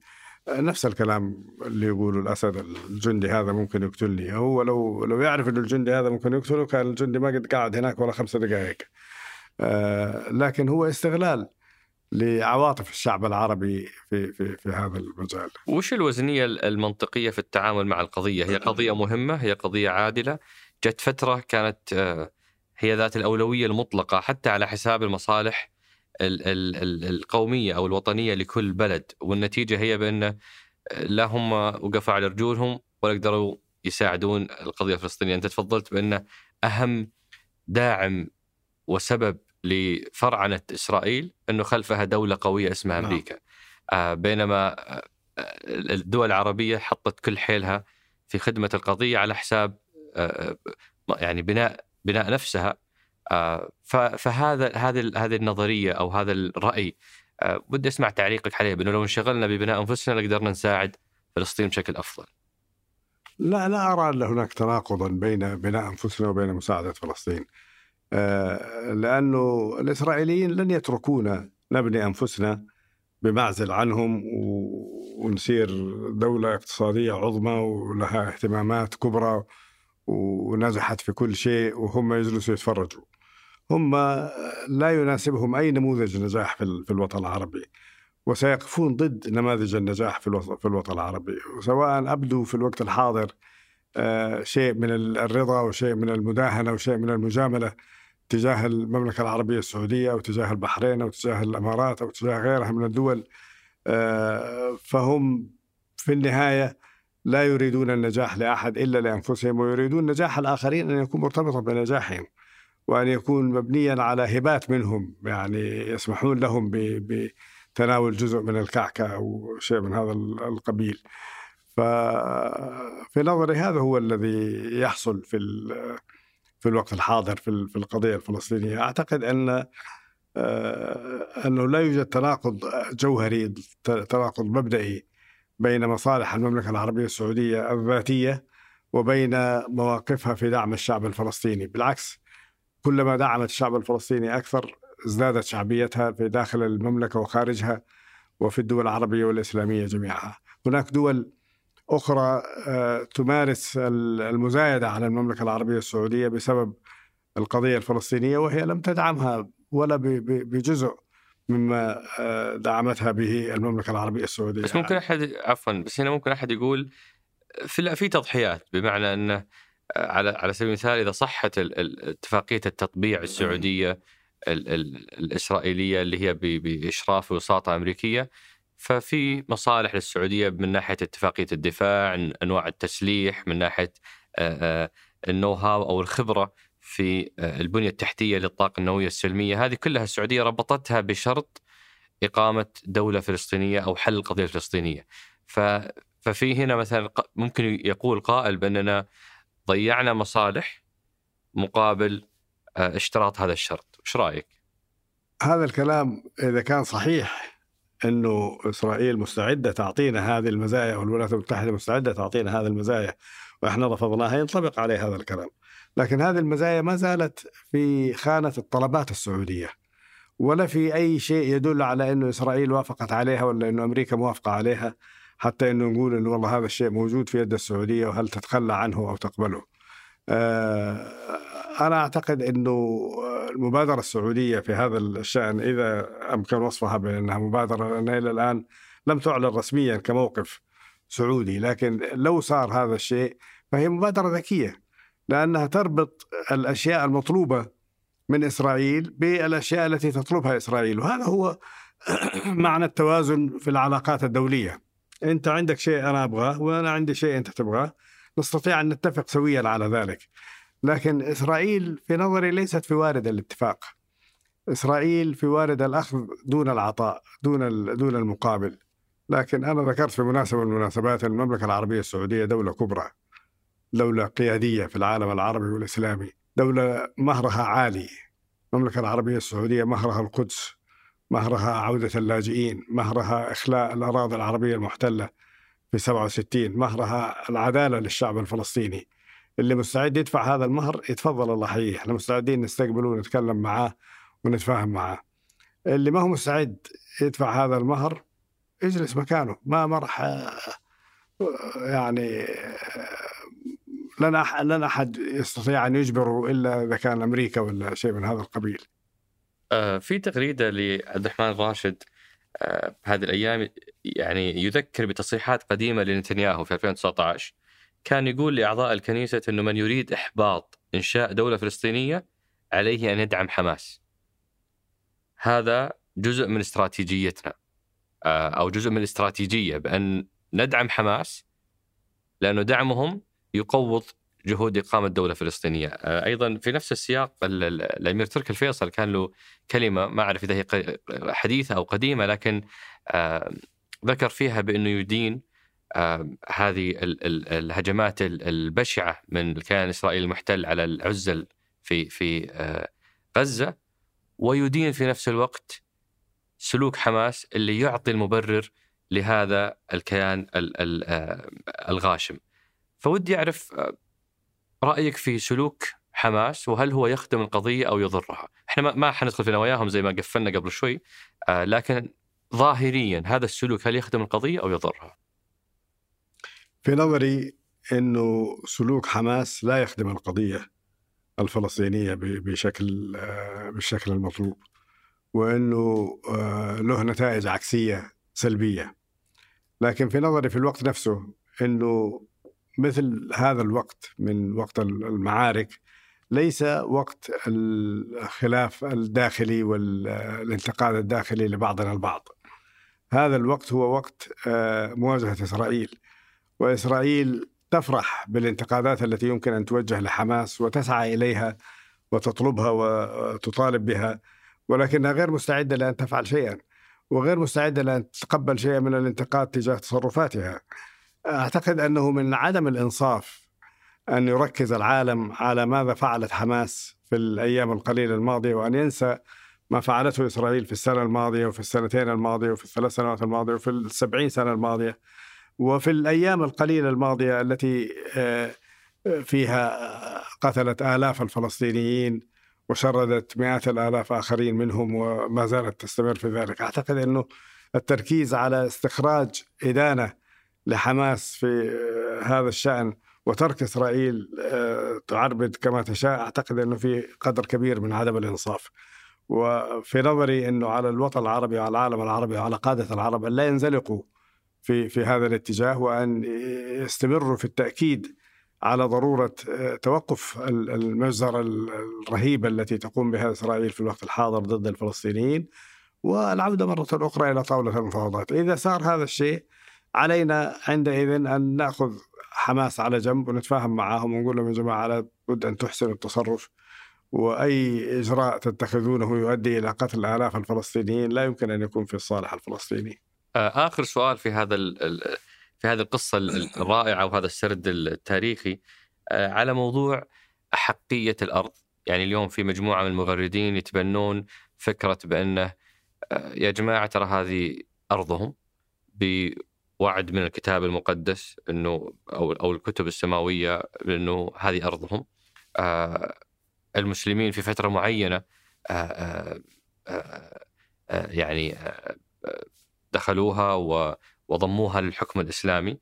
آه، ف يعني هم ليسوا دولة نشأت في 1948 إسرائيل موجودة من 3000 سنة من آه، وقت آه، سيدنا داود أو قبل ذلك. فوش الرد على هذه الأطروحة؟ اولا هذا هو فلسفة الفكر الصهيوني وهو أن دولة إسرائيل الحالية هي امتداد لما كان قبل آلاف السنين وأعتقد أن هذا الأمر خالي من المنطق وخالي من من المصداقية آه، ما في شيء يبين أو يثبت أنه الإسرائيليين الموجودين حاليا أو اليهود الموجودين حاليا في العالم هم من نسل أولئك الذين أقاموا الدولة اليهودية قبل 2000 أو 3000 سنة. ما في شيء يثبت ذلك. هو مجرد ادعاء. آه، سيطرة اليهود على دولة فلسطين في الماضي لم يتجاوز عمرها 70 سنة. آه، بقية السنوات كانت تحت سيطرة مختلفة بما فيها السيطرة الإسلامية التي استمرت لحوالي 1500 سنة منذ ذلك التاريخ إلى الآن. آه، يعني هذه مغالطة تاريخية كبيرة يرد عليها بأساليب تاريخية. لكن حتى لو تجاوزنا هذا الجانب وجينا إلى إلى جانب المنطق يعني لو لو استعملنا هذا المنطق لأعدنا ترتيب خريطة العالم بأكملها بدءا من الأندلس آه، مرورا بالهنود الحمر في الولايات المتحدة وضرورة أن يقيموا دولتهم في في في, في واشنطن آه، إلى عدد من الدول في العالم كله تختلف الخرائط العالمية كلها. آه، لكن معروف حاليا ومن ضمن مبادئ الأمم المتحدة هو احترام الحدود الدولية للدول المختلفة وعدم تجاوزها. أما القول أنه أنا لي حق قبل 100 سنة ولا قبل 1000 سنة ولا قبل 2000 سنة أعتقد أنه هذا غير منطقي وغير متزن وغير غير متساوي مع الواقع والحقائق. أنا بخرج من هذا المحور إلى محور آخر حيكون مختصر لكن يهمني جدا في في بودكاست سقراط إني أوثق التحول اللي تعيشه السعودية. في تحول على كافة القطاعات وغطيناه في حلقات عديدة لكن يمكن ما غطينا التحول آه، الدبلوماسي أو التحول في السياسة الخارجية. ما الثابت وما الذي تغير؟ في السياسة الخارجية السعودية في فترة الملك سلمان الله يحفظه. شكرا على هذا السؤال المهم. آه، لأن المملكة العربية السعودية تشهد تحول كبير في كثير من القطاعات والقطاع السياسة الخارجية والدبلوماسية هو أحد أهم القطاعات التي شهدت تحولات كبيرة فيها. آه، أضرب لك أمثلة بسيطة لذلك. المملكة العربية السعودية كانت في فترة من الفترات آه، تعتمد بالدرجة الأولى على المهادنة والمساكنة والاستكانة والهدوء ومحاولة اكتساب الود ربما بالمساعدات الاقتصادية ربما بأي وسيلة من الوسائل الأخرى. آه الآن المملكة العربية السعودية تسعى لاكتساب المواقف بناء على عدالة المواقف بناء على مدى تأييدها لموقف المملكة العربية السعودية أو عدم تأييدها لذلك. آه وهذا اختلاف كبير في التوجه السياسي.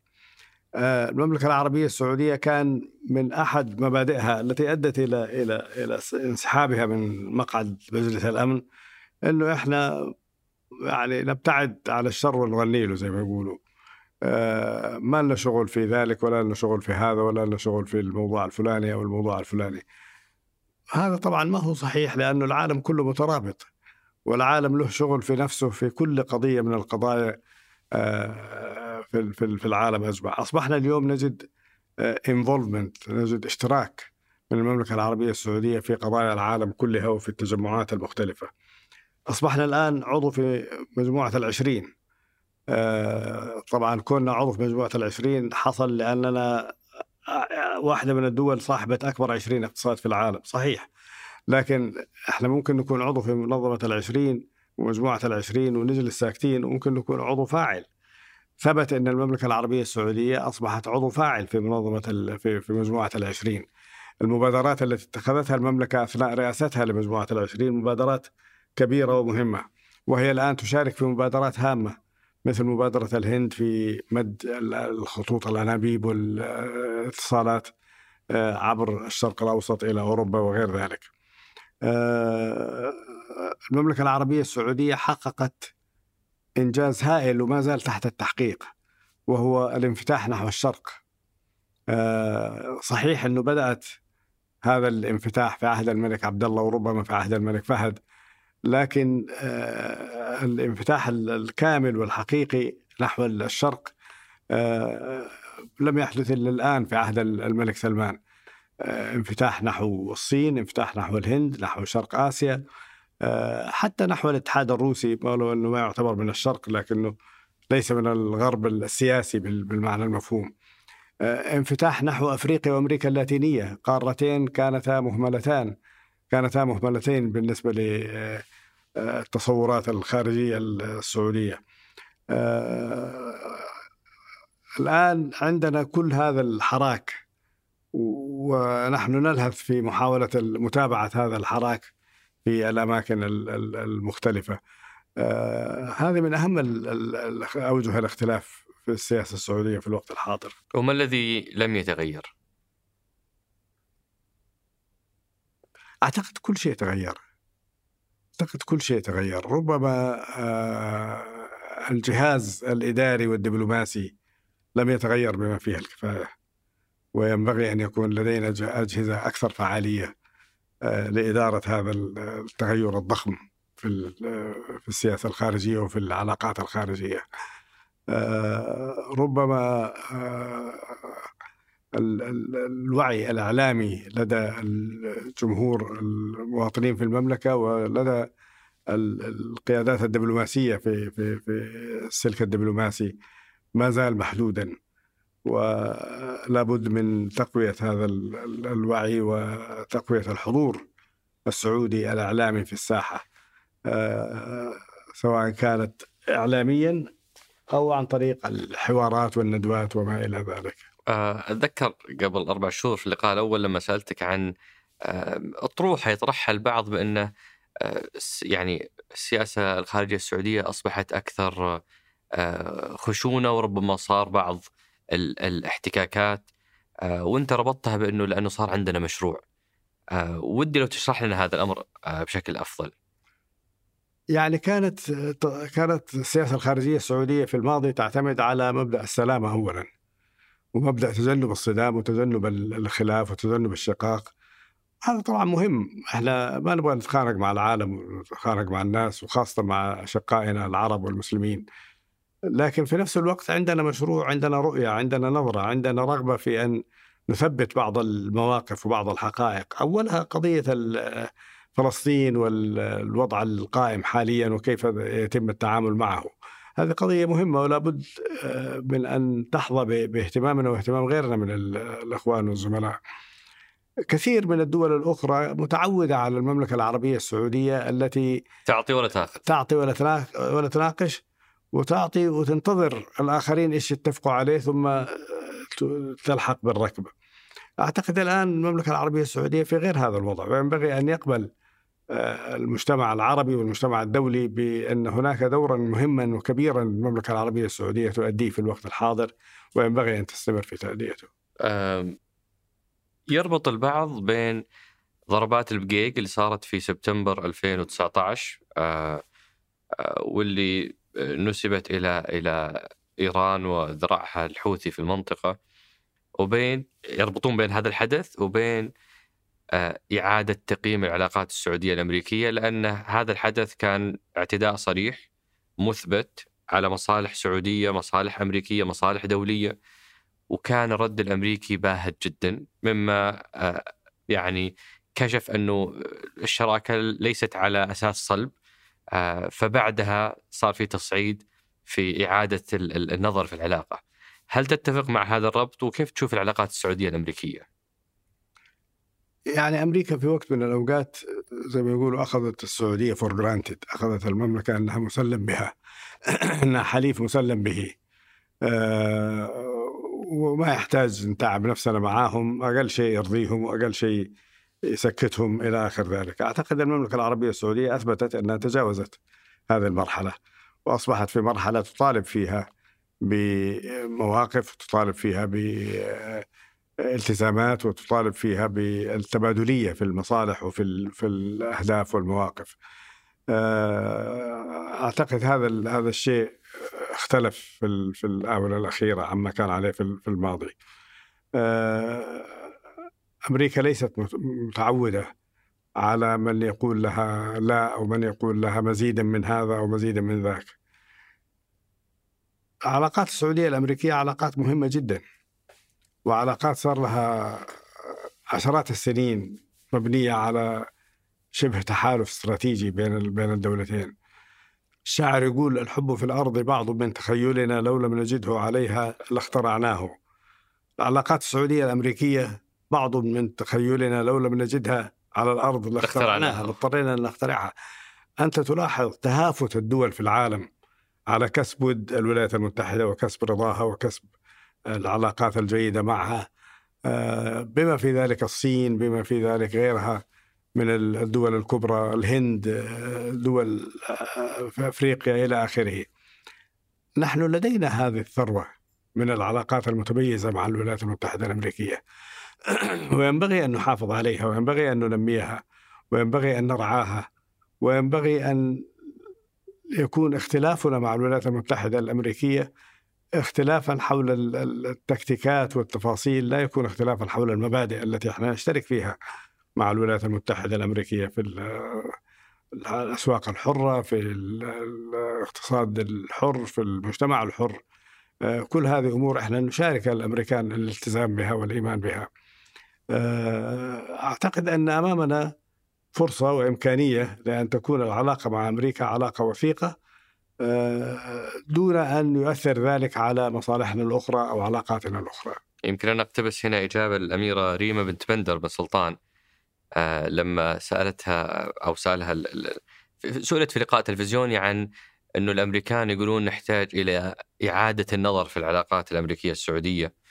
آه، فكانت إجابة الأميرة ريما يعني ذكية وجميلة قالت نعم يمكن يمكن حان الوقت لإعادة النظر فيها لأن السعودية تغيرت والسعودية آه، تنتظر يعني أو يعني بتصرف أنا أنقل كلامها بأنه تنتظر علاقة فيها نوع من الندية وفيها نوع من المصالح المشتركة عكس ما كان يمكن في مرحلة سابقة فأنا صحيح. يعني لا أكاد أجد عبارات تكفي لأعبر عن فخري بهذا المستوى اللي وصلت له السعودية من النديه في علاقتها مع دولة بحجم أمريكا مع التأكيد على أهميتها وأهمية صحيح. العلاقة معها. وإعادة النظر ليس ليست شيئا سيئا سلب سلبيا بالضرورة ليست صحيح. سلبية بالضرورة طبعا الأمريكان كانوا يطرحون بشكل سلبي كنوع من التراجع إحنا نبغى إعادة نظر باستمرار مع صحيح. مع الأمريكان ومع غيرهم حتى نقيم مواقفنا بين وقت وآخر تسألني ما هو الثابت في في السياسة السعودية الثابت أننا دولة مبادئ آه نحن عندنا مبادئ واضحة وأساسية وملتزمون بها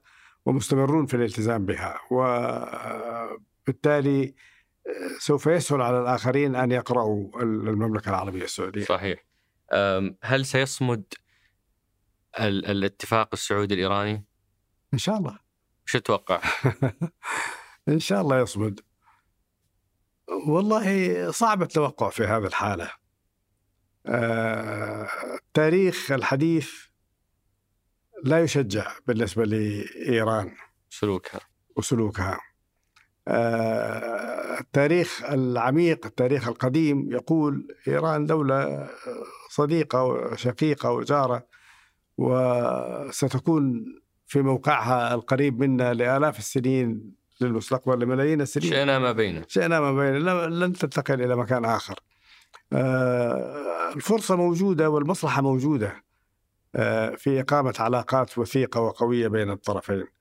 وأنا سعيد بالاتصالات التي تمت بين المملكة العربية السعودية وإيران في الأسابيع القليلة الماضية لتنسيق المواقف والوصول إلى مواقف مشتركة في عدد من من القضايا وأعتقد أن بالإمكان الحفاظ على علاقة ودية آه، متكافئة حتى ولو اختلفنا في في قضية أو في أخرى. لكن هناك عدد من المجالات التي يمكن أن نتفق فيها أكثر بكثير من عدد المجالات التي يمكن أن نختلف عليها. آه، أنا بنتقل لمجموعة من أسئلة الأصدقاء. بعد اذنك آه، في سؤال يقول وش الانطباعات اللي جت الضيف بعد ما أعلن موقف المملكة من الشذوذ الجنسي في مقر الأمم المتحدة؟ وهنا أيضا كان الأمير محمد الله يحفظه آه، في القمة الخليجية الأمريكية. كان له كلمة رائعة جدا قدام بايدن أكد فيها على ضرورة احترام قيم وثقافة كل مجتمع وعدم محاولة الفرض اللي شفنا نتائجها في كذا آه، آه، يعني محاولة أمريكية فاشلة. فوش الانطباعات اللي جتك بعد ما أعلنت موقفك آه، أو موقف المملكة من موضوع الشذوذ الجنسي؟ أنا أعتقد أن هذا الموضوع في مبالغة كبيرة في في تقييم أهميته وقيمته في المجتمع الغربي في لدى الدول الغربية.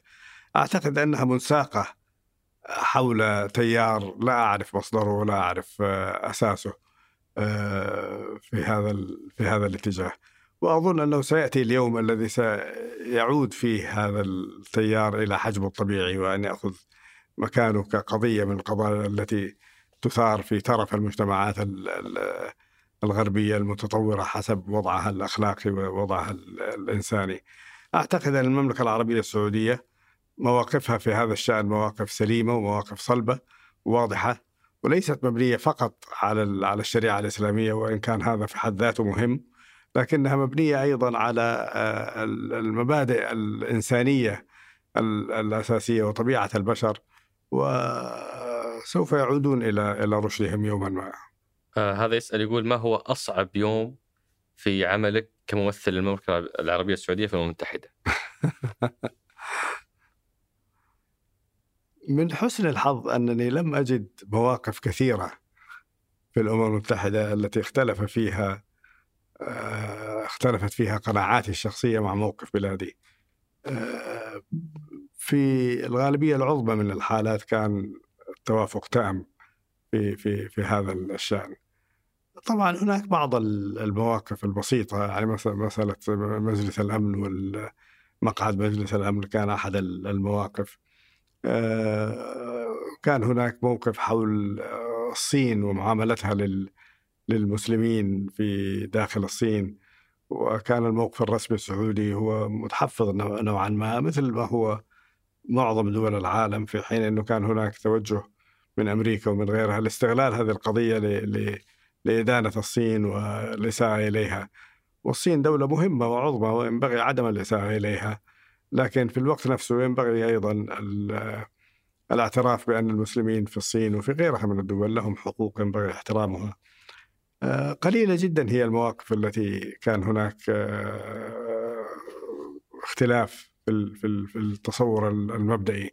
القضية الفلسطينية لله الحمد لم يكن هناك خلاف يوما ما على دعم المملكة العربية السعودية للشعب الفلسطيني ولقضيته. آه، أنا بختم بهذا السؤال الأخير.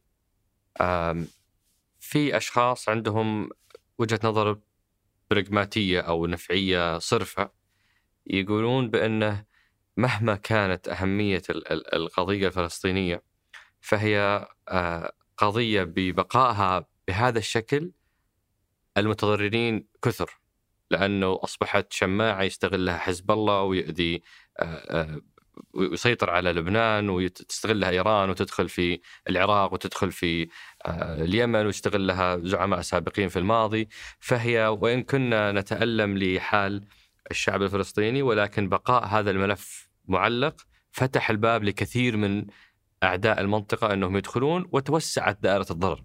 فهذا الطرح النفعي يقول انجز القضية بأي شكل وبأي ثمن فمهما كان الثمن هو أقل من أن تبقى معلقة على آه، يعني بثمن باهظ على الجميع.